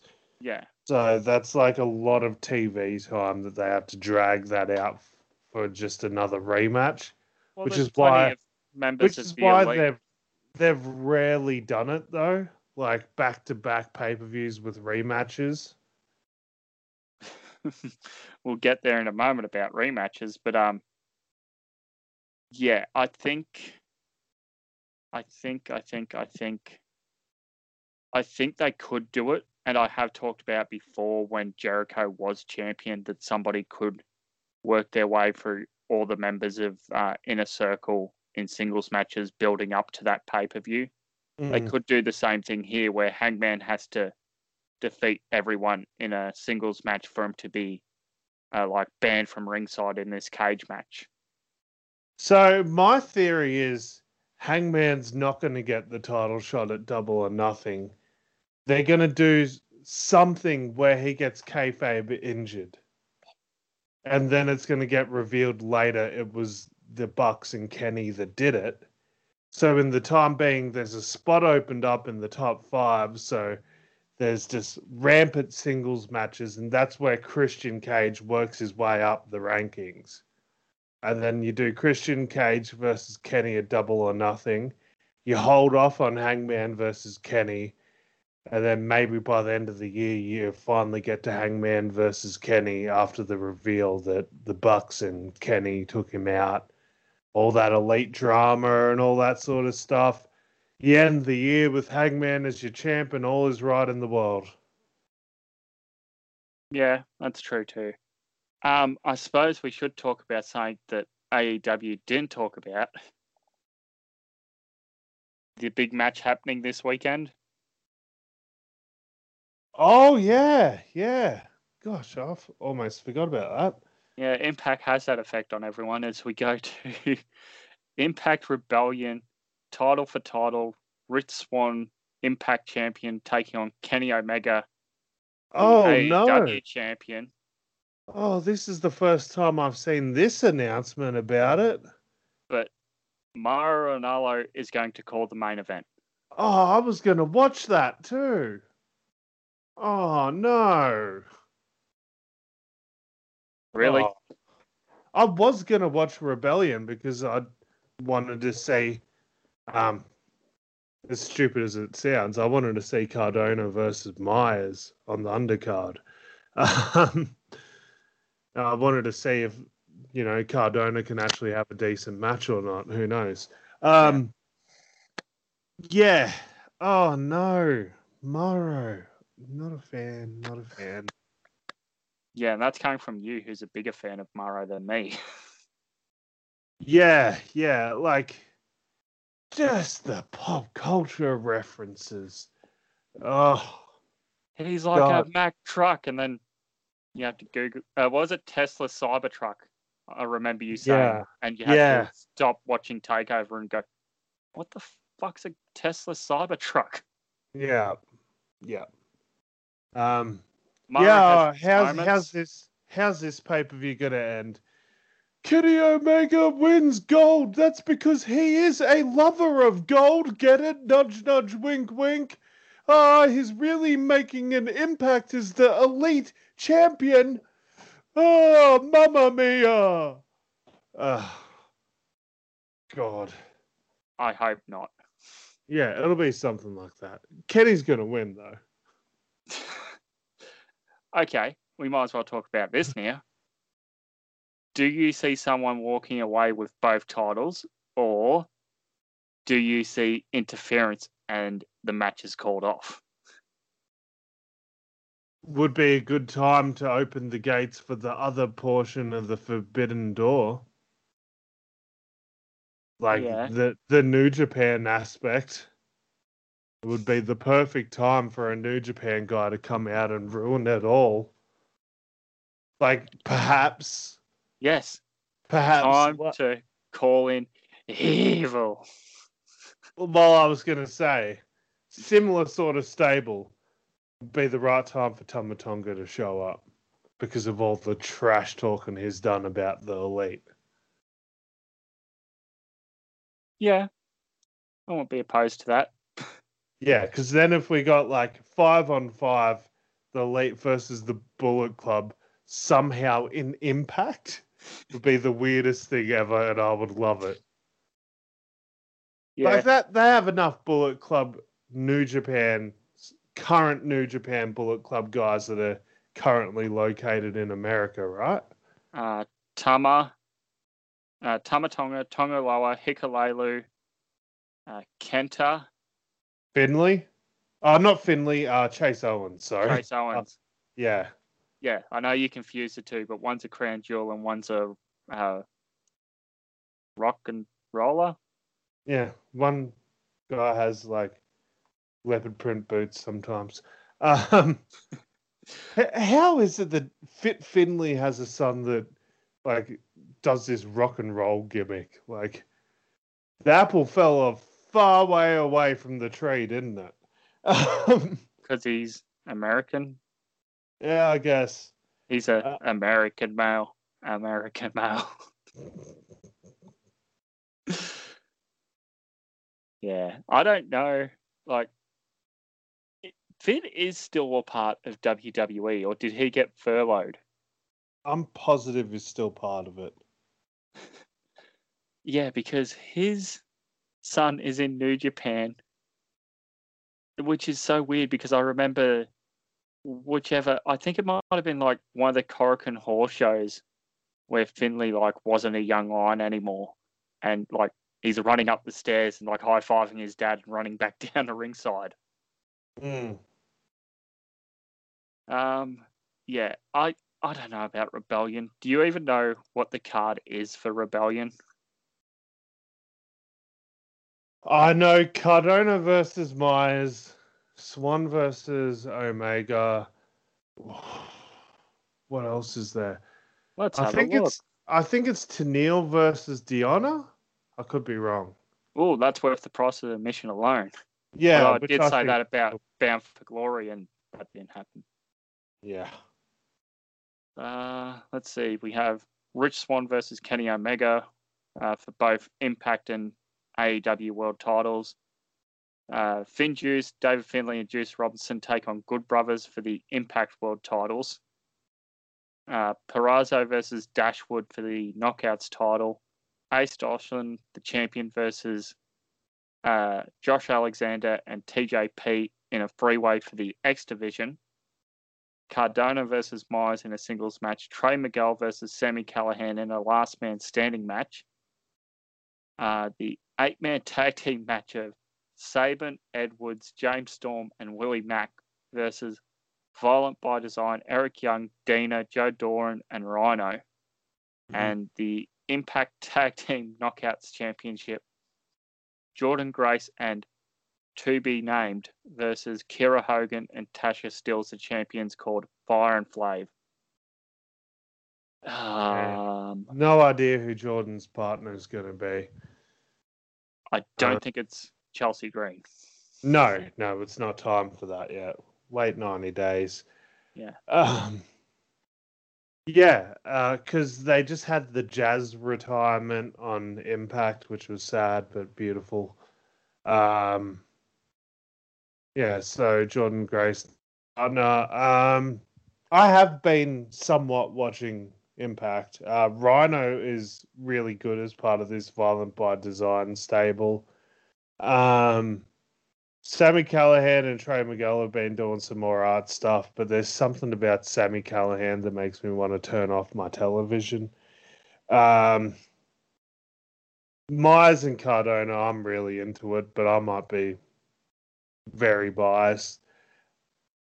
Hopefully, Josh Alexander wins the X Division title at Rebellion. That would be an interesting new twist on the division just because he's not as much of a high flyer and more of a technical wrestler. Yeah. Uh, Tenille and Deonna, they're gonna have to continue carrying on with Donna, uh, Deonna as the knockouts champ. I think, To Neil. Yeah, I have a weird feeling because do you remember VXT from NXT of like the tag team of Deonna and Chelsea Green? Briefly, Yeah, I have a feeling they're going to drag out this title reign for Chelsea to come back. possible. Yeah. Um, either as friend or foe. Um, yeah, the Good Brothers versus Finjuice could go either way, to be honest. It does kind of feel odd with like the Good Brothers hanging out with the Bucks and Omega, and they're the only ones not holding gold. So it'd just be a nice visual. Yeah, I suppose. Um, it is, I do see the Good Brothers getting it back either on this pay per view or losing on this pay per view, and the Bucks come out and they beat the crap out of Finjuice. Yeah. Um. Yeah, you might be right. Oh, Yeah. I can see that. Yep. Um, I probably will watch this. This is this weekend. Yeah, I'm gonna watch it. Um, might have to put the main event on mute if Ma- Mauro's calling the main event. Yeah. Um, Maro as a person and what he's done for mental health awareness, I'll always say he's a good person for that. His over the top um, calling of matches and his pop culture references, which are very over the top or very North American specific, when you're talking to a worldwide audience that is either zoning you out or on their phone searching up what you've just said and then like, oh, I might as well check Facebook while I'm on my phone. Oh, what's going on over here? Yeah, Well, oh, what's that? The footy's close. I'll change to that. yeah so exactly. Don't want people on their phone and then tuning out. Exactly. Oh man. Um, but Dynamite, thumbs up for me this week. Um, as in most weeks. First week unopposed. Now, do you still have the uh, rating figures for both shows? Because I know you sent it to me during the week. Yeah, I believe off the top of my dome, NXT was eight hundred and five thousand, and Dynamite was one point two one million. Yeah, that wouldn't surprise me, proving that the uh, the Wednesday night competitiveness was just to split the audience. Yep. That um, what'd you say? One point two and eight hundred. Yep. So let's do a quick Google search off the top of my head. Do you have any idea what Raw was last week? Uh, I think it might have been a bit because of the post mania bump. I'm not too sure though. Okay, well then let's start SmackDown.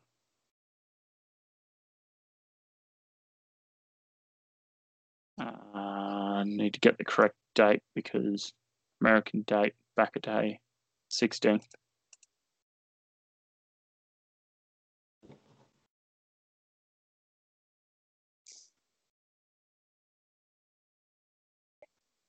Okay. So you'd hope they'd at least outdraw Dynamite for a uh, SmackDown after Mania. You would assume so. Uh, da, da, da, da, da.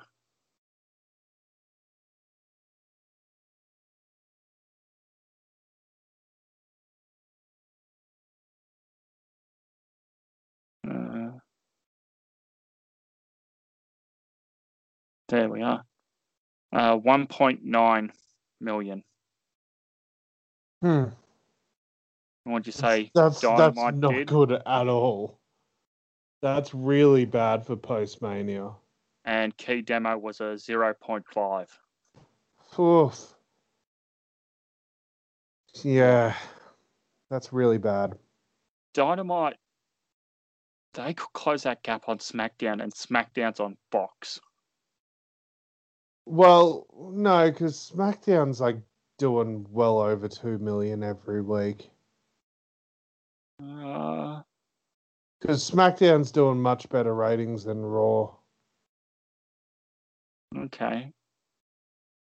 So Uh. I think I think Dynamite will close the gap on Raw first, then SmackDown. I, I don't know if they'll ever get to SmackDown levels. To be honest, two million's a lot in this Yeah. day and age. Oh well. Um, from there we might as well talk about SmackDown number one thousand one hundred thirty coming to you from Thunderdome number three. New commentary team of Michael Cole and Pat McAfee. Oh, he said his name right. Why? Why? Why? Why? Because he's a good commentator. Okay. Now, I may have missed this uh, during points of my rewatch of this late Saturday night uh, when I went to get a drink or get get a snack. Was it ever mentioned on commentary about Pat McAfee's uh, last appearance on? WWE? Do you mean WWE or NXT? It's the same thing, isn't it? Not necessarily. Okay, well then his last time on NXT. Well, what did he do the last time with his stable and stuff? Yeah, he's stable, controlling Oney Lorcan, uh, Danny Birch, Pete Dunne guiding Oney Lorcan, Danny Birch to tag team gold, taking out Adam Cole. Yeah, well, I guess they can't do that gimmick anymore because Cole's a face, uh, Cole's a heel now. And I guess because Danny Birch is injured and he's out, that means the tag team's out of the equation because that's how WWE does things. So that means all that's left is Pete Dunne, and quite frankly, Pat, Pete Dunne doesn't need Pat, so I guess they're just going to have to move on with their lives. Um, I, I honestly like Pete, uh, Pat McAfee on commentary here. Yeah, I mean, it was just jarring to tune in and go, hang on, aren't you the heel who said you're a football player who's better than all the wrestlers? And that's why you came up with your stable and were taking out the Undisputed Era. And now this is happening. Wait, what? But he's the color commentator. Yeah. Bobby mean- Heenan was the heel. Jesse Ventura was the heel. Jerry Lawler was a heel. Jerry Lawler still is a heel. Yeah, big time. The Like, guy calls the women's rumble. How is that allowed? Yeah. To be fair, like the week before this episode of SmackDown, Corey Graves was a heel color commentator. Yeah, I'm not picking on the fact that he's a heel. I understand WWE still does that. It's Yeah. just the fact the last time I saw you on TV, you were in control of this stable, and now all of a sudden it's like, oh no, that doesn't matter. I'm doing this now. Yeah, that's just um poor long term planning, I guess. What's long term planning in? WWE? What's long term planning in WWE? That sounds like a weird riddle. Um Bro, No, not that kind. um, yeah. Uh, anyway, I just continuity this week, none. Moving on, results. Uh, singles match: Rey Mysterio defeated Otis. Kevin Owens defeated Sami Zayn via countout. A tag team championship match where the Dirty Dogs, Dolph Ziggler and Robert Roode, the champions, defeated the Street Profits to retain. A singles match where Natalya with Tamina defeated Shayna Baszler with Nia Jax in under five minutes. Cesaro defeated Jey Uso via DQ in the main event match. Um, so it seems like we're still going to Natalya and Tamina for the uh, women's tag titles after Mania and everything. Yeah. Maybe. Yeah, I don't know about that. That's such a poor decision. Um yeah, whatever, who cares? Yeah. Um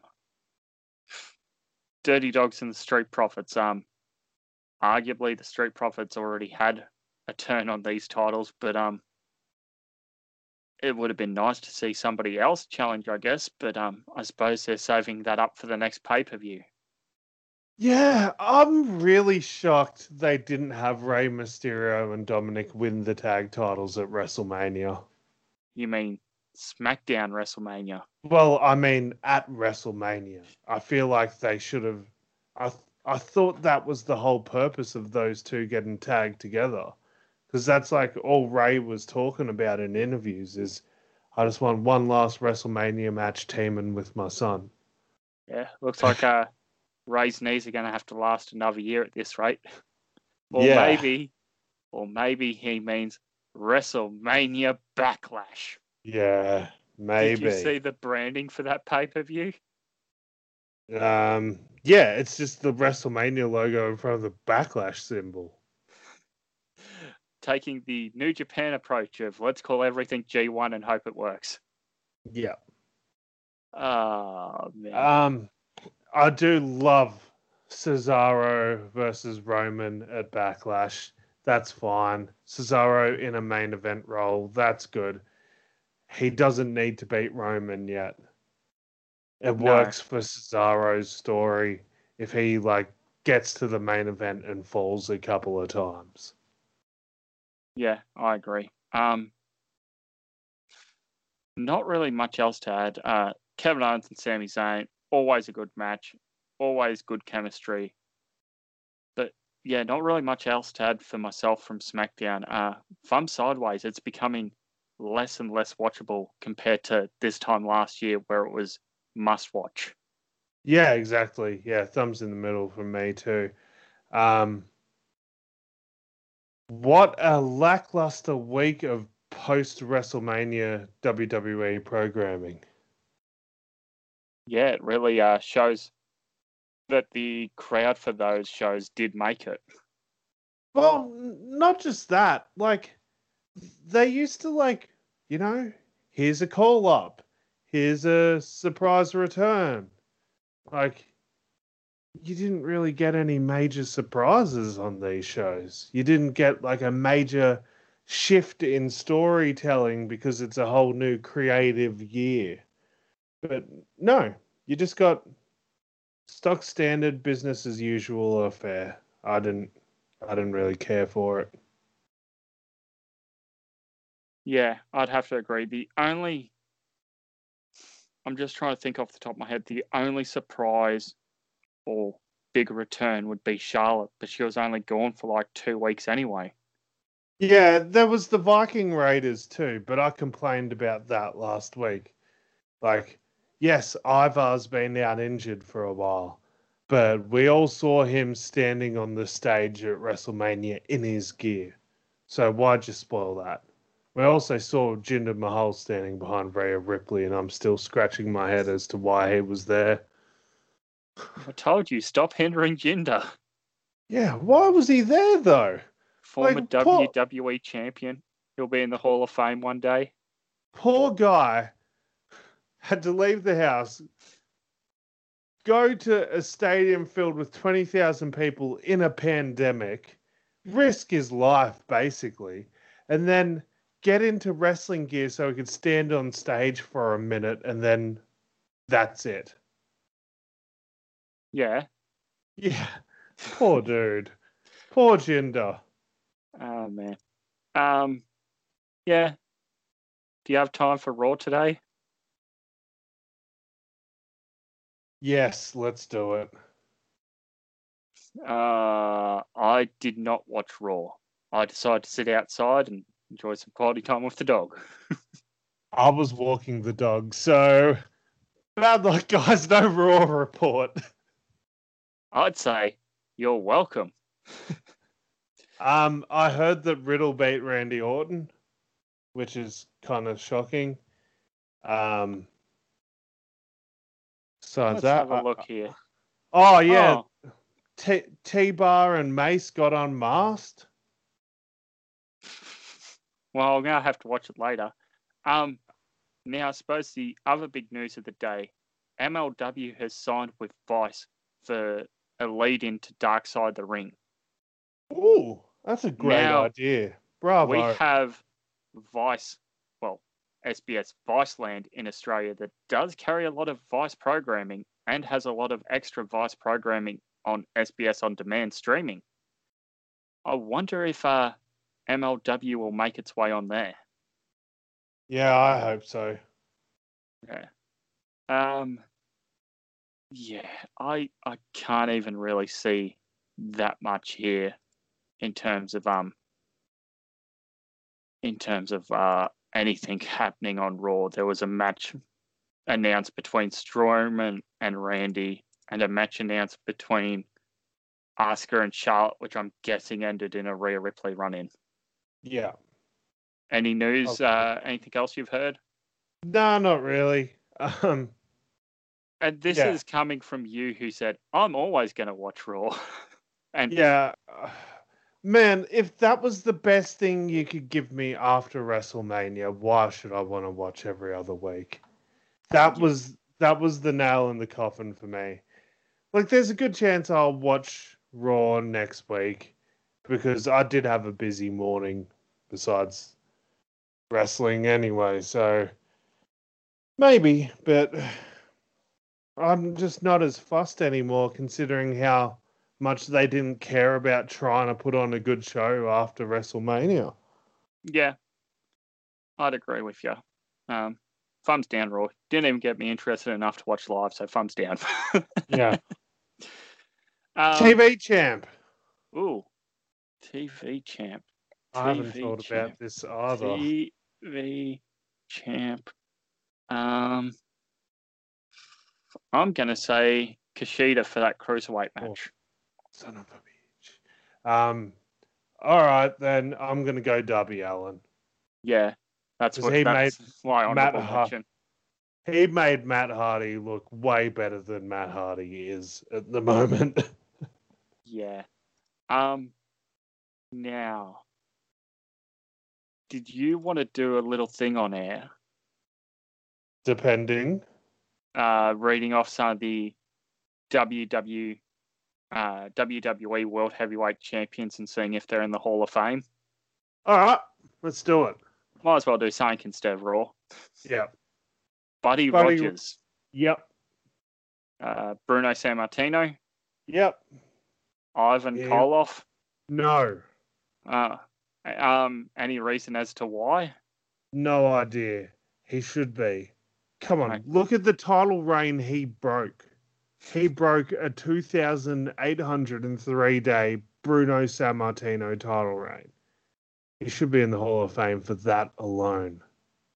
Pedro Morales, Yeah, he is. uh, Stan Starsky. Stasiak. What did I say? Starsky. yes, Stasiak. Uh, the father of Meat um, is in the Legacy Wing. Ah, okay. Superstar Billy Graham. Yes, although he sold his Hall of Fame ring. Ooh, Infamously, yeah. was it? I'm assuming it's not because of a certain uh, women's Hall of Fame, but I'm assuming it's because he disagreed with things going on.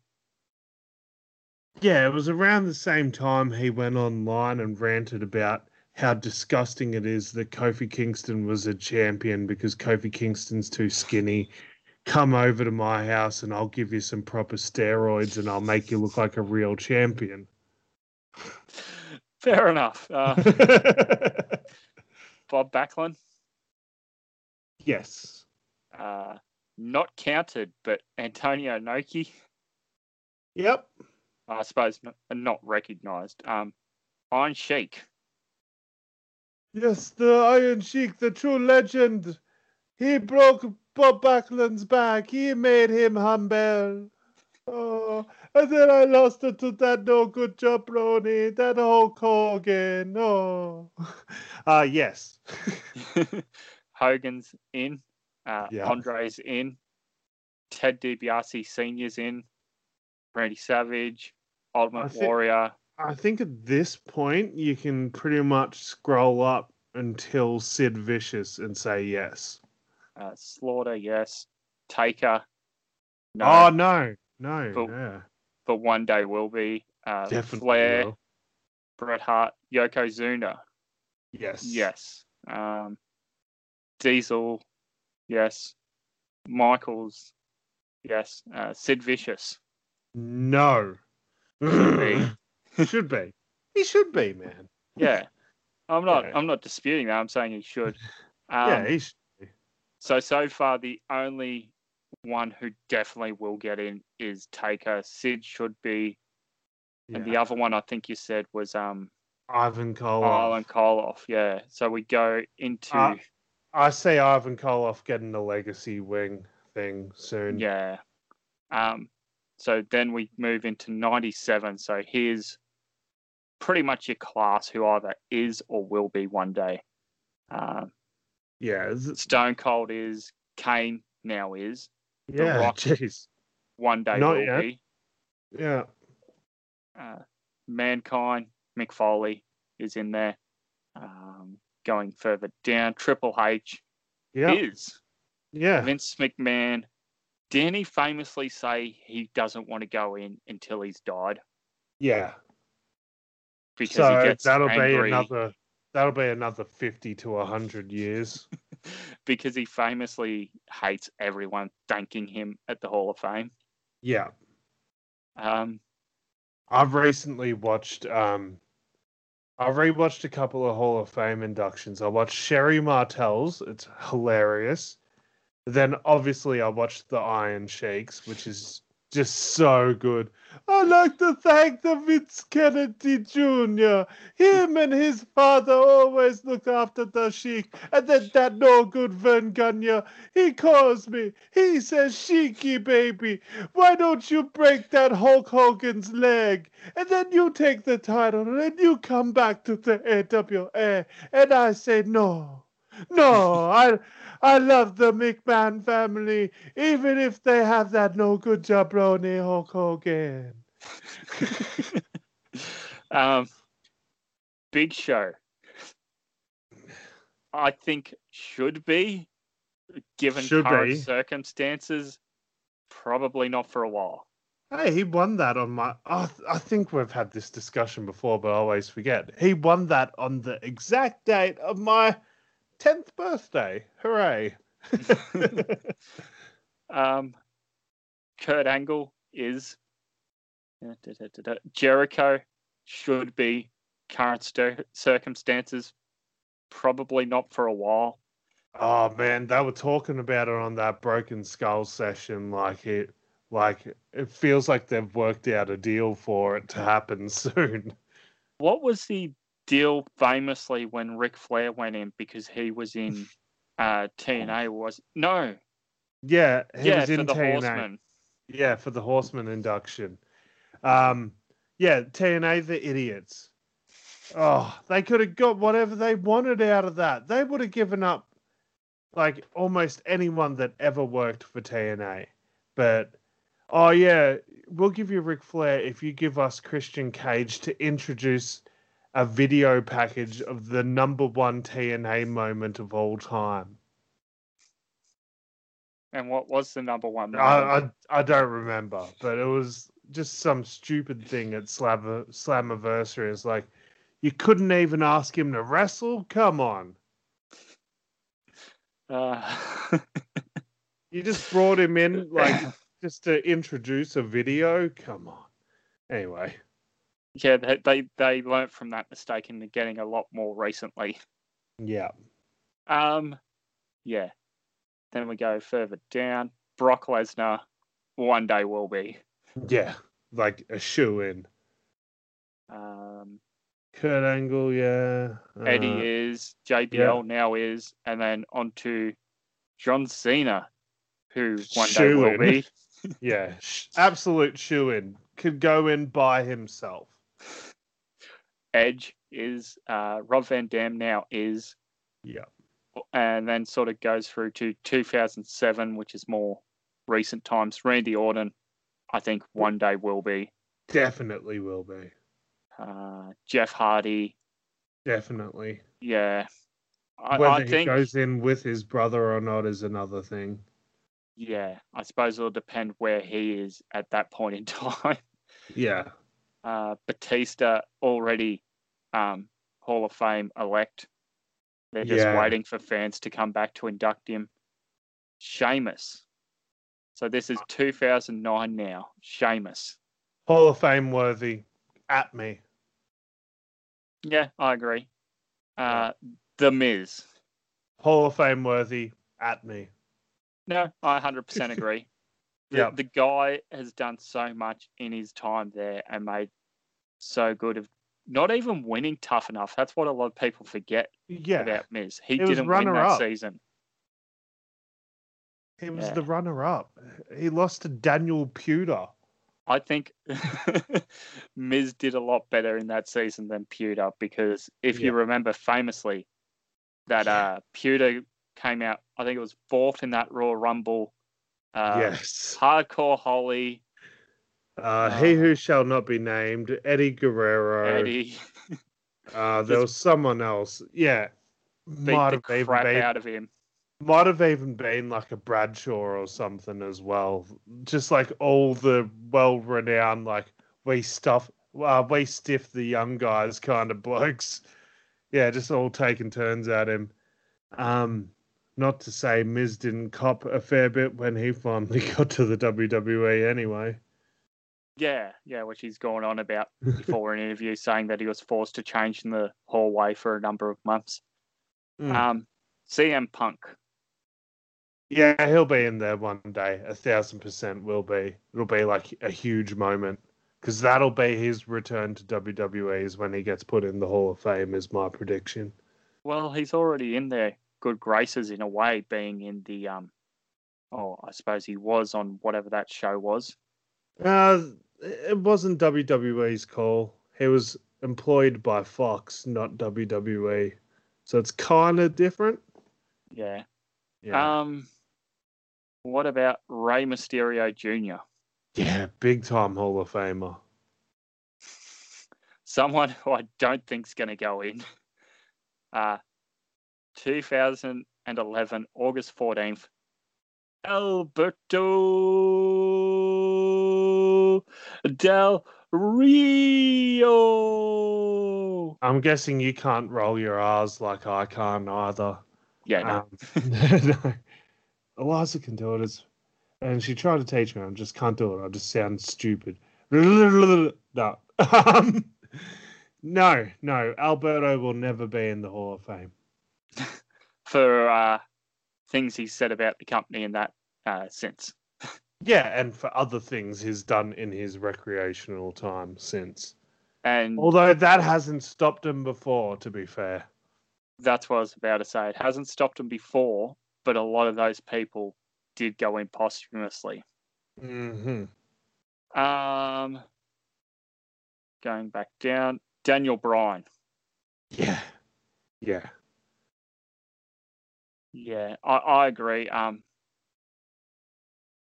there's there's sort of um no way that he doesn't um go in when it's his time. No way at all. Guy competed, I think it was for a different championship every year from WrestleMania 26 to 31. 27 to 31. Yeah. Yeah, just Yep. crazy. Yep. He's Uh, competed for a title at every WrestleMania he's been in, I think. wow. Oh no. Oh no, there was that one year where he teamed with Shane. But no one remembers that. no. Um, he's on maternity leave at the moment, isn't he? Bryan? Yeah. What? No, is he still? Oh, that's right. He was at Mania. Yeah. Dude, you're thinking of like last year this time when he was on maternity leave. I know because I was trying to place where that Shane match was, that Shane tag match. yeah, that was like 34. Yeah. So that was his return match after retirement. Um, Uh, yeah. Uh, continuing on, a lot of the same names: Seth Rollins, he will be. Roman Reigns.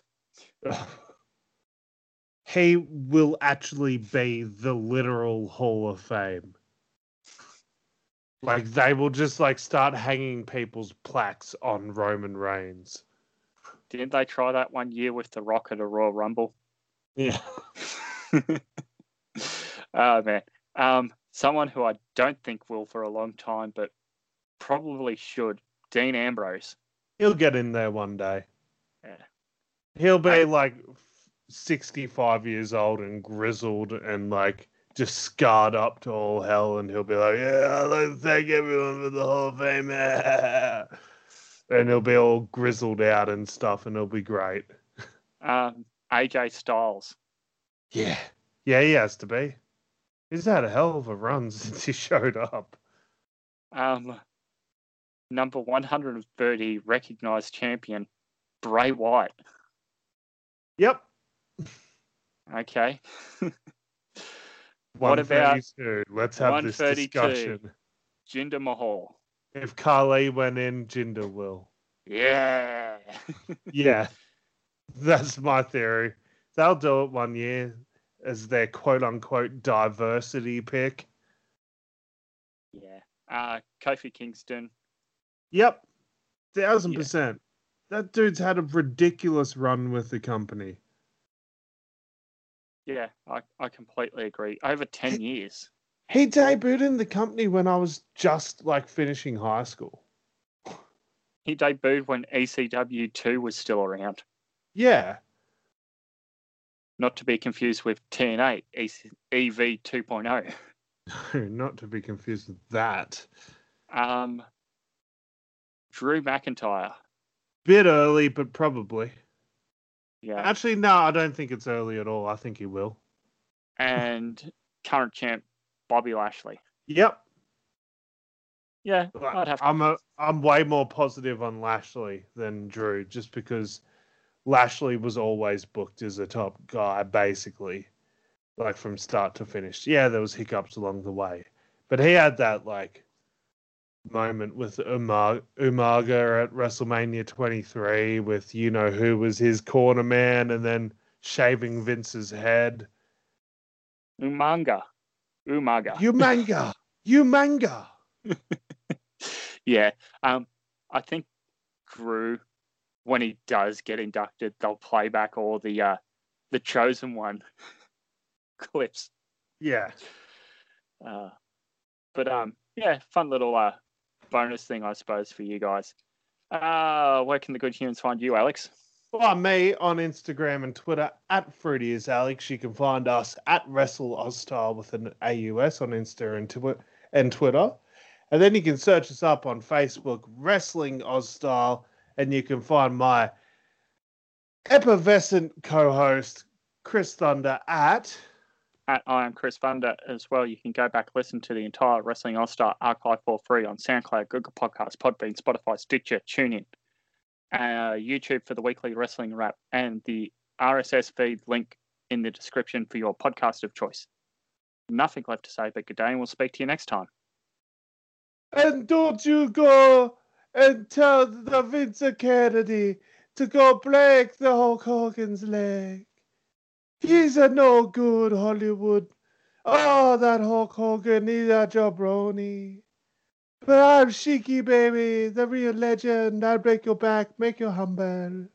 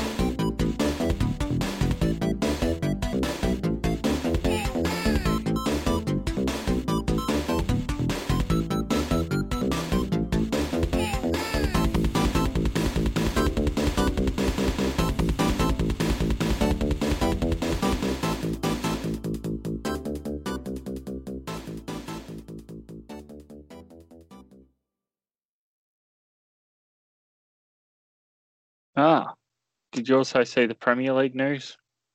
Oh, what's the latest? So Get out of the loop.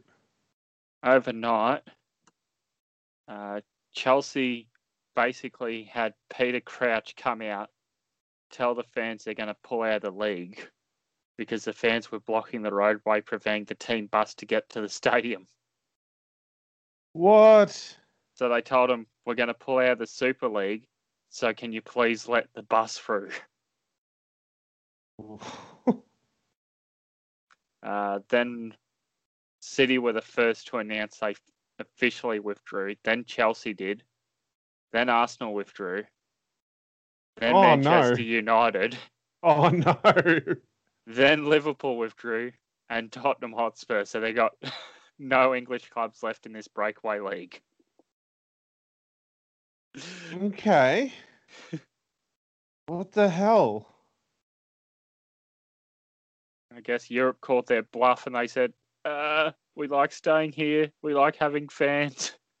Yeah. This evening, Chelsea are up against Brighton. You can watch it on Sky Sports. This game has become pretty much a focal point for protest. No fans allowed, remember, but they're gathering outside and social distancing looks to be pretty much in short supply.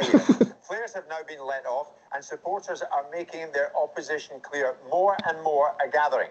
I was on the ground. This is in the air. These are aerial shots of this same protest. Fuck gathering me. in numbers here in West London. As you can see, the areas surrounding the entrance that the teams use have now been uh, taken over by the assembled crowd.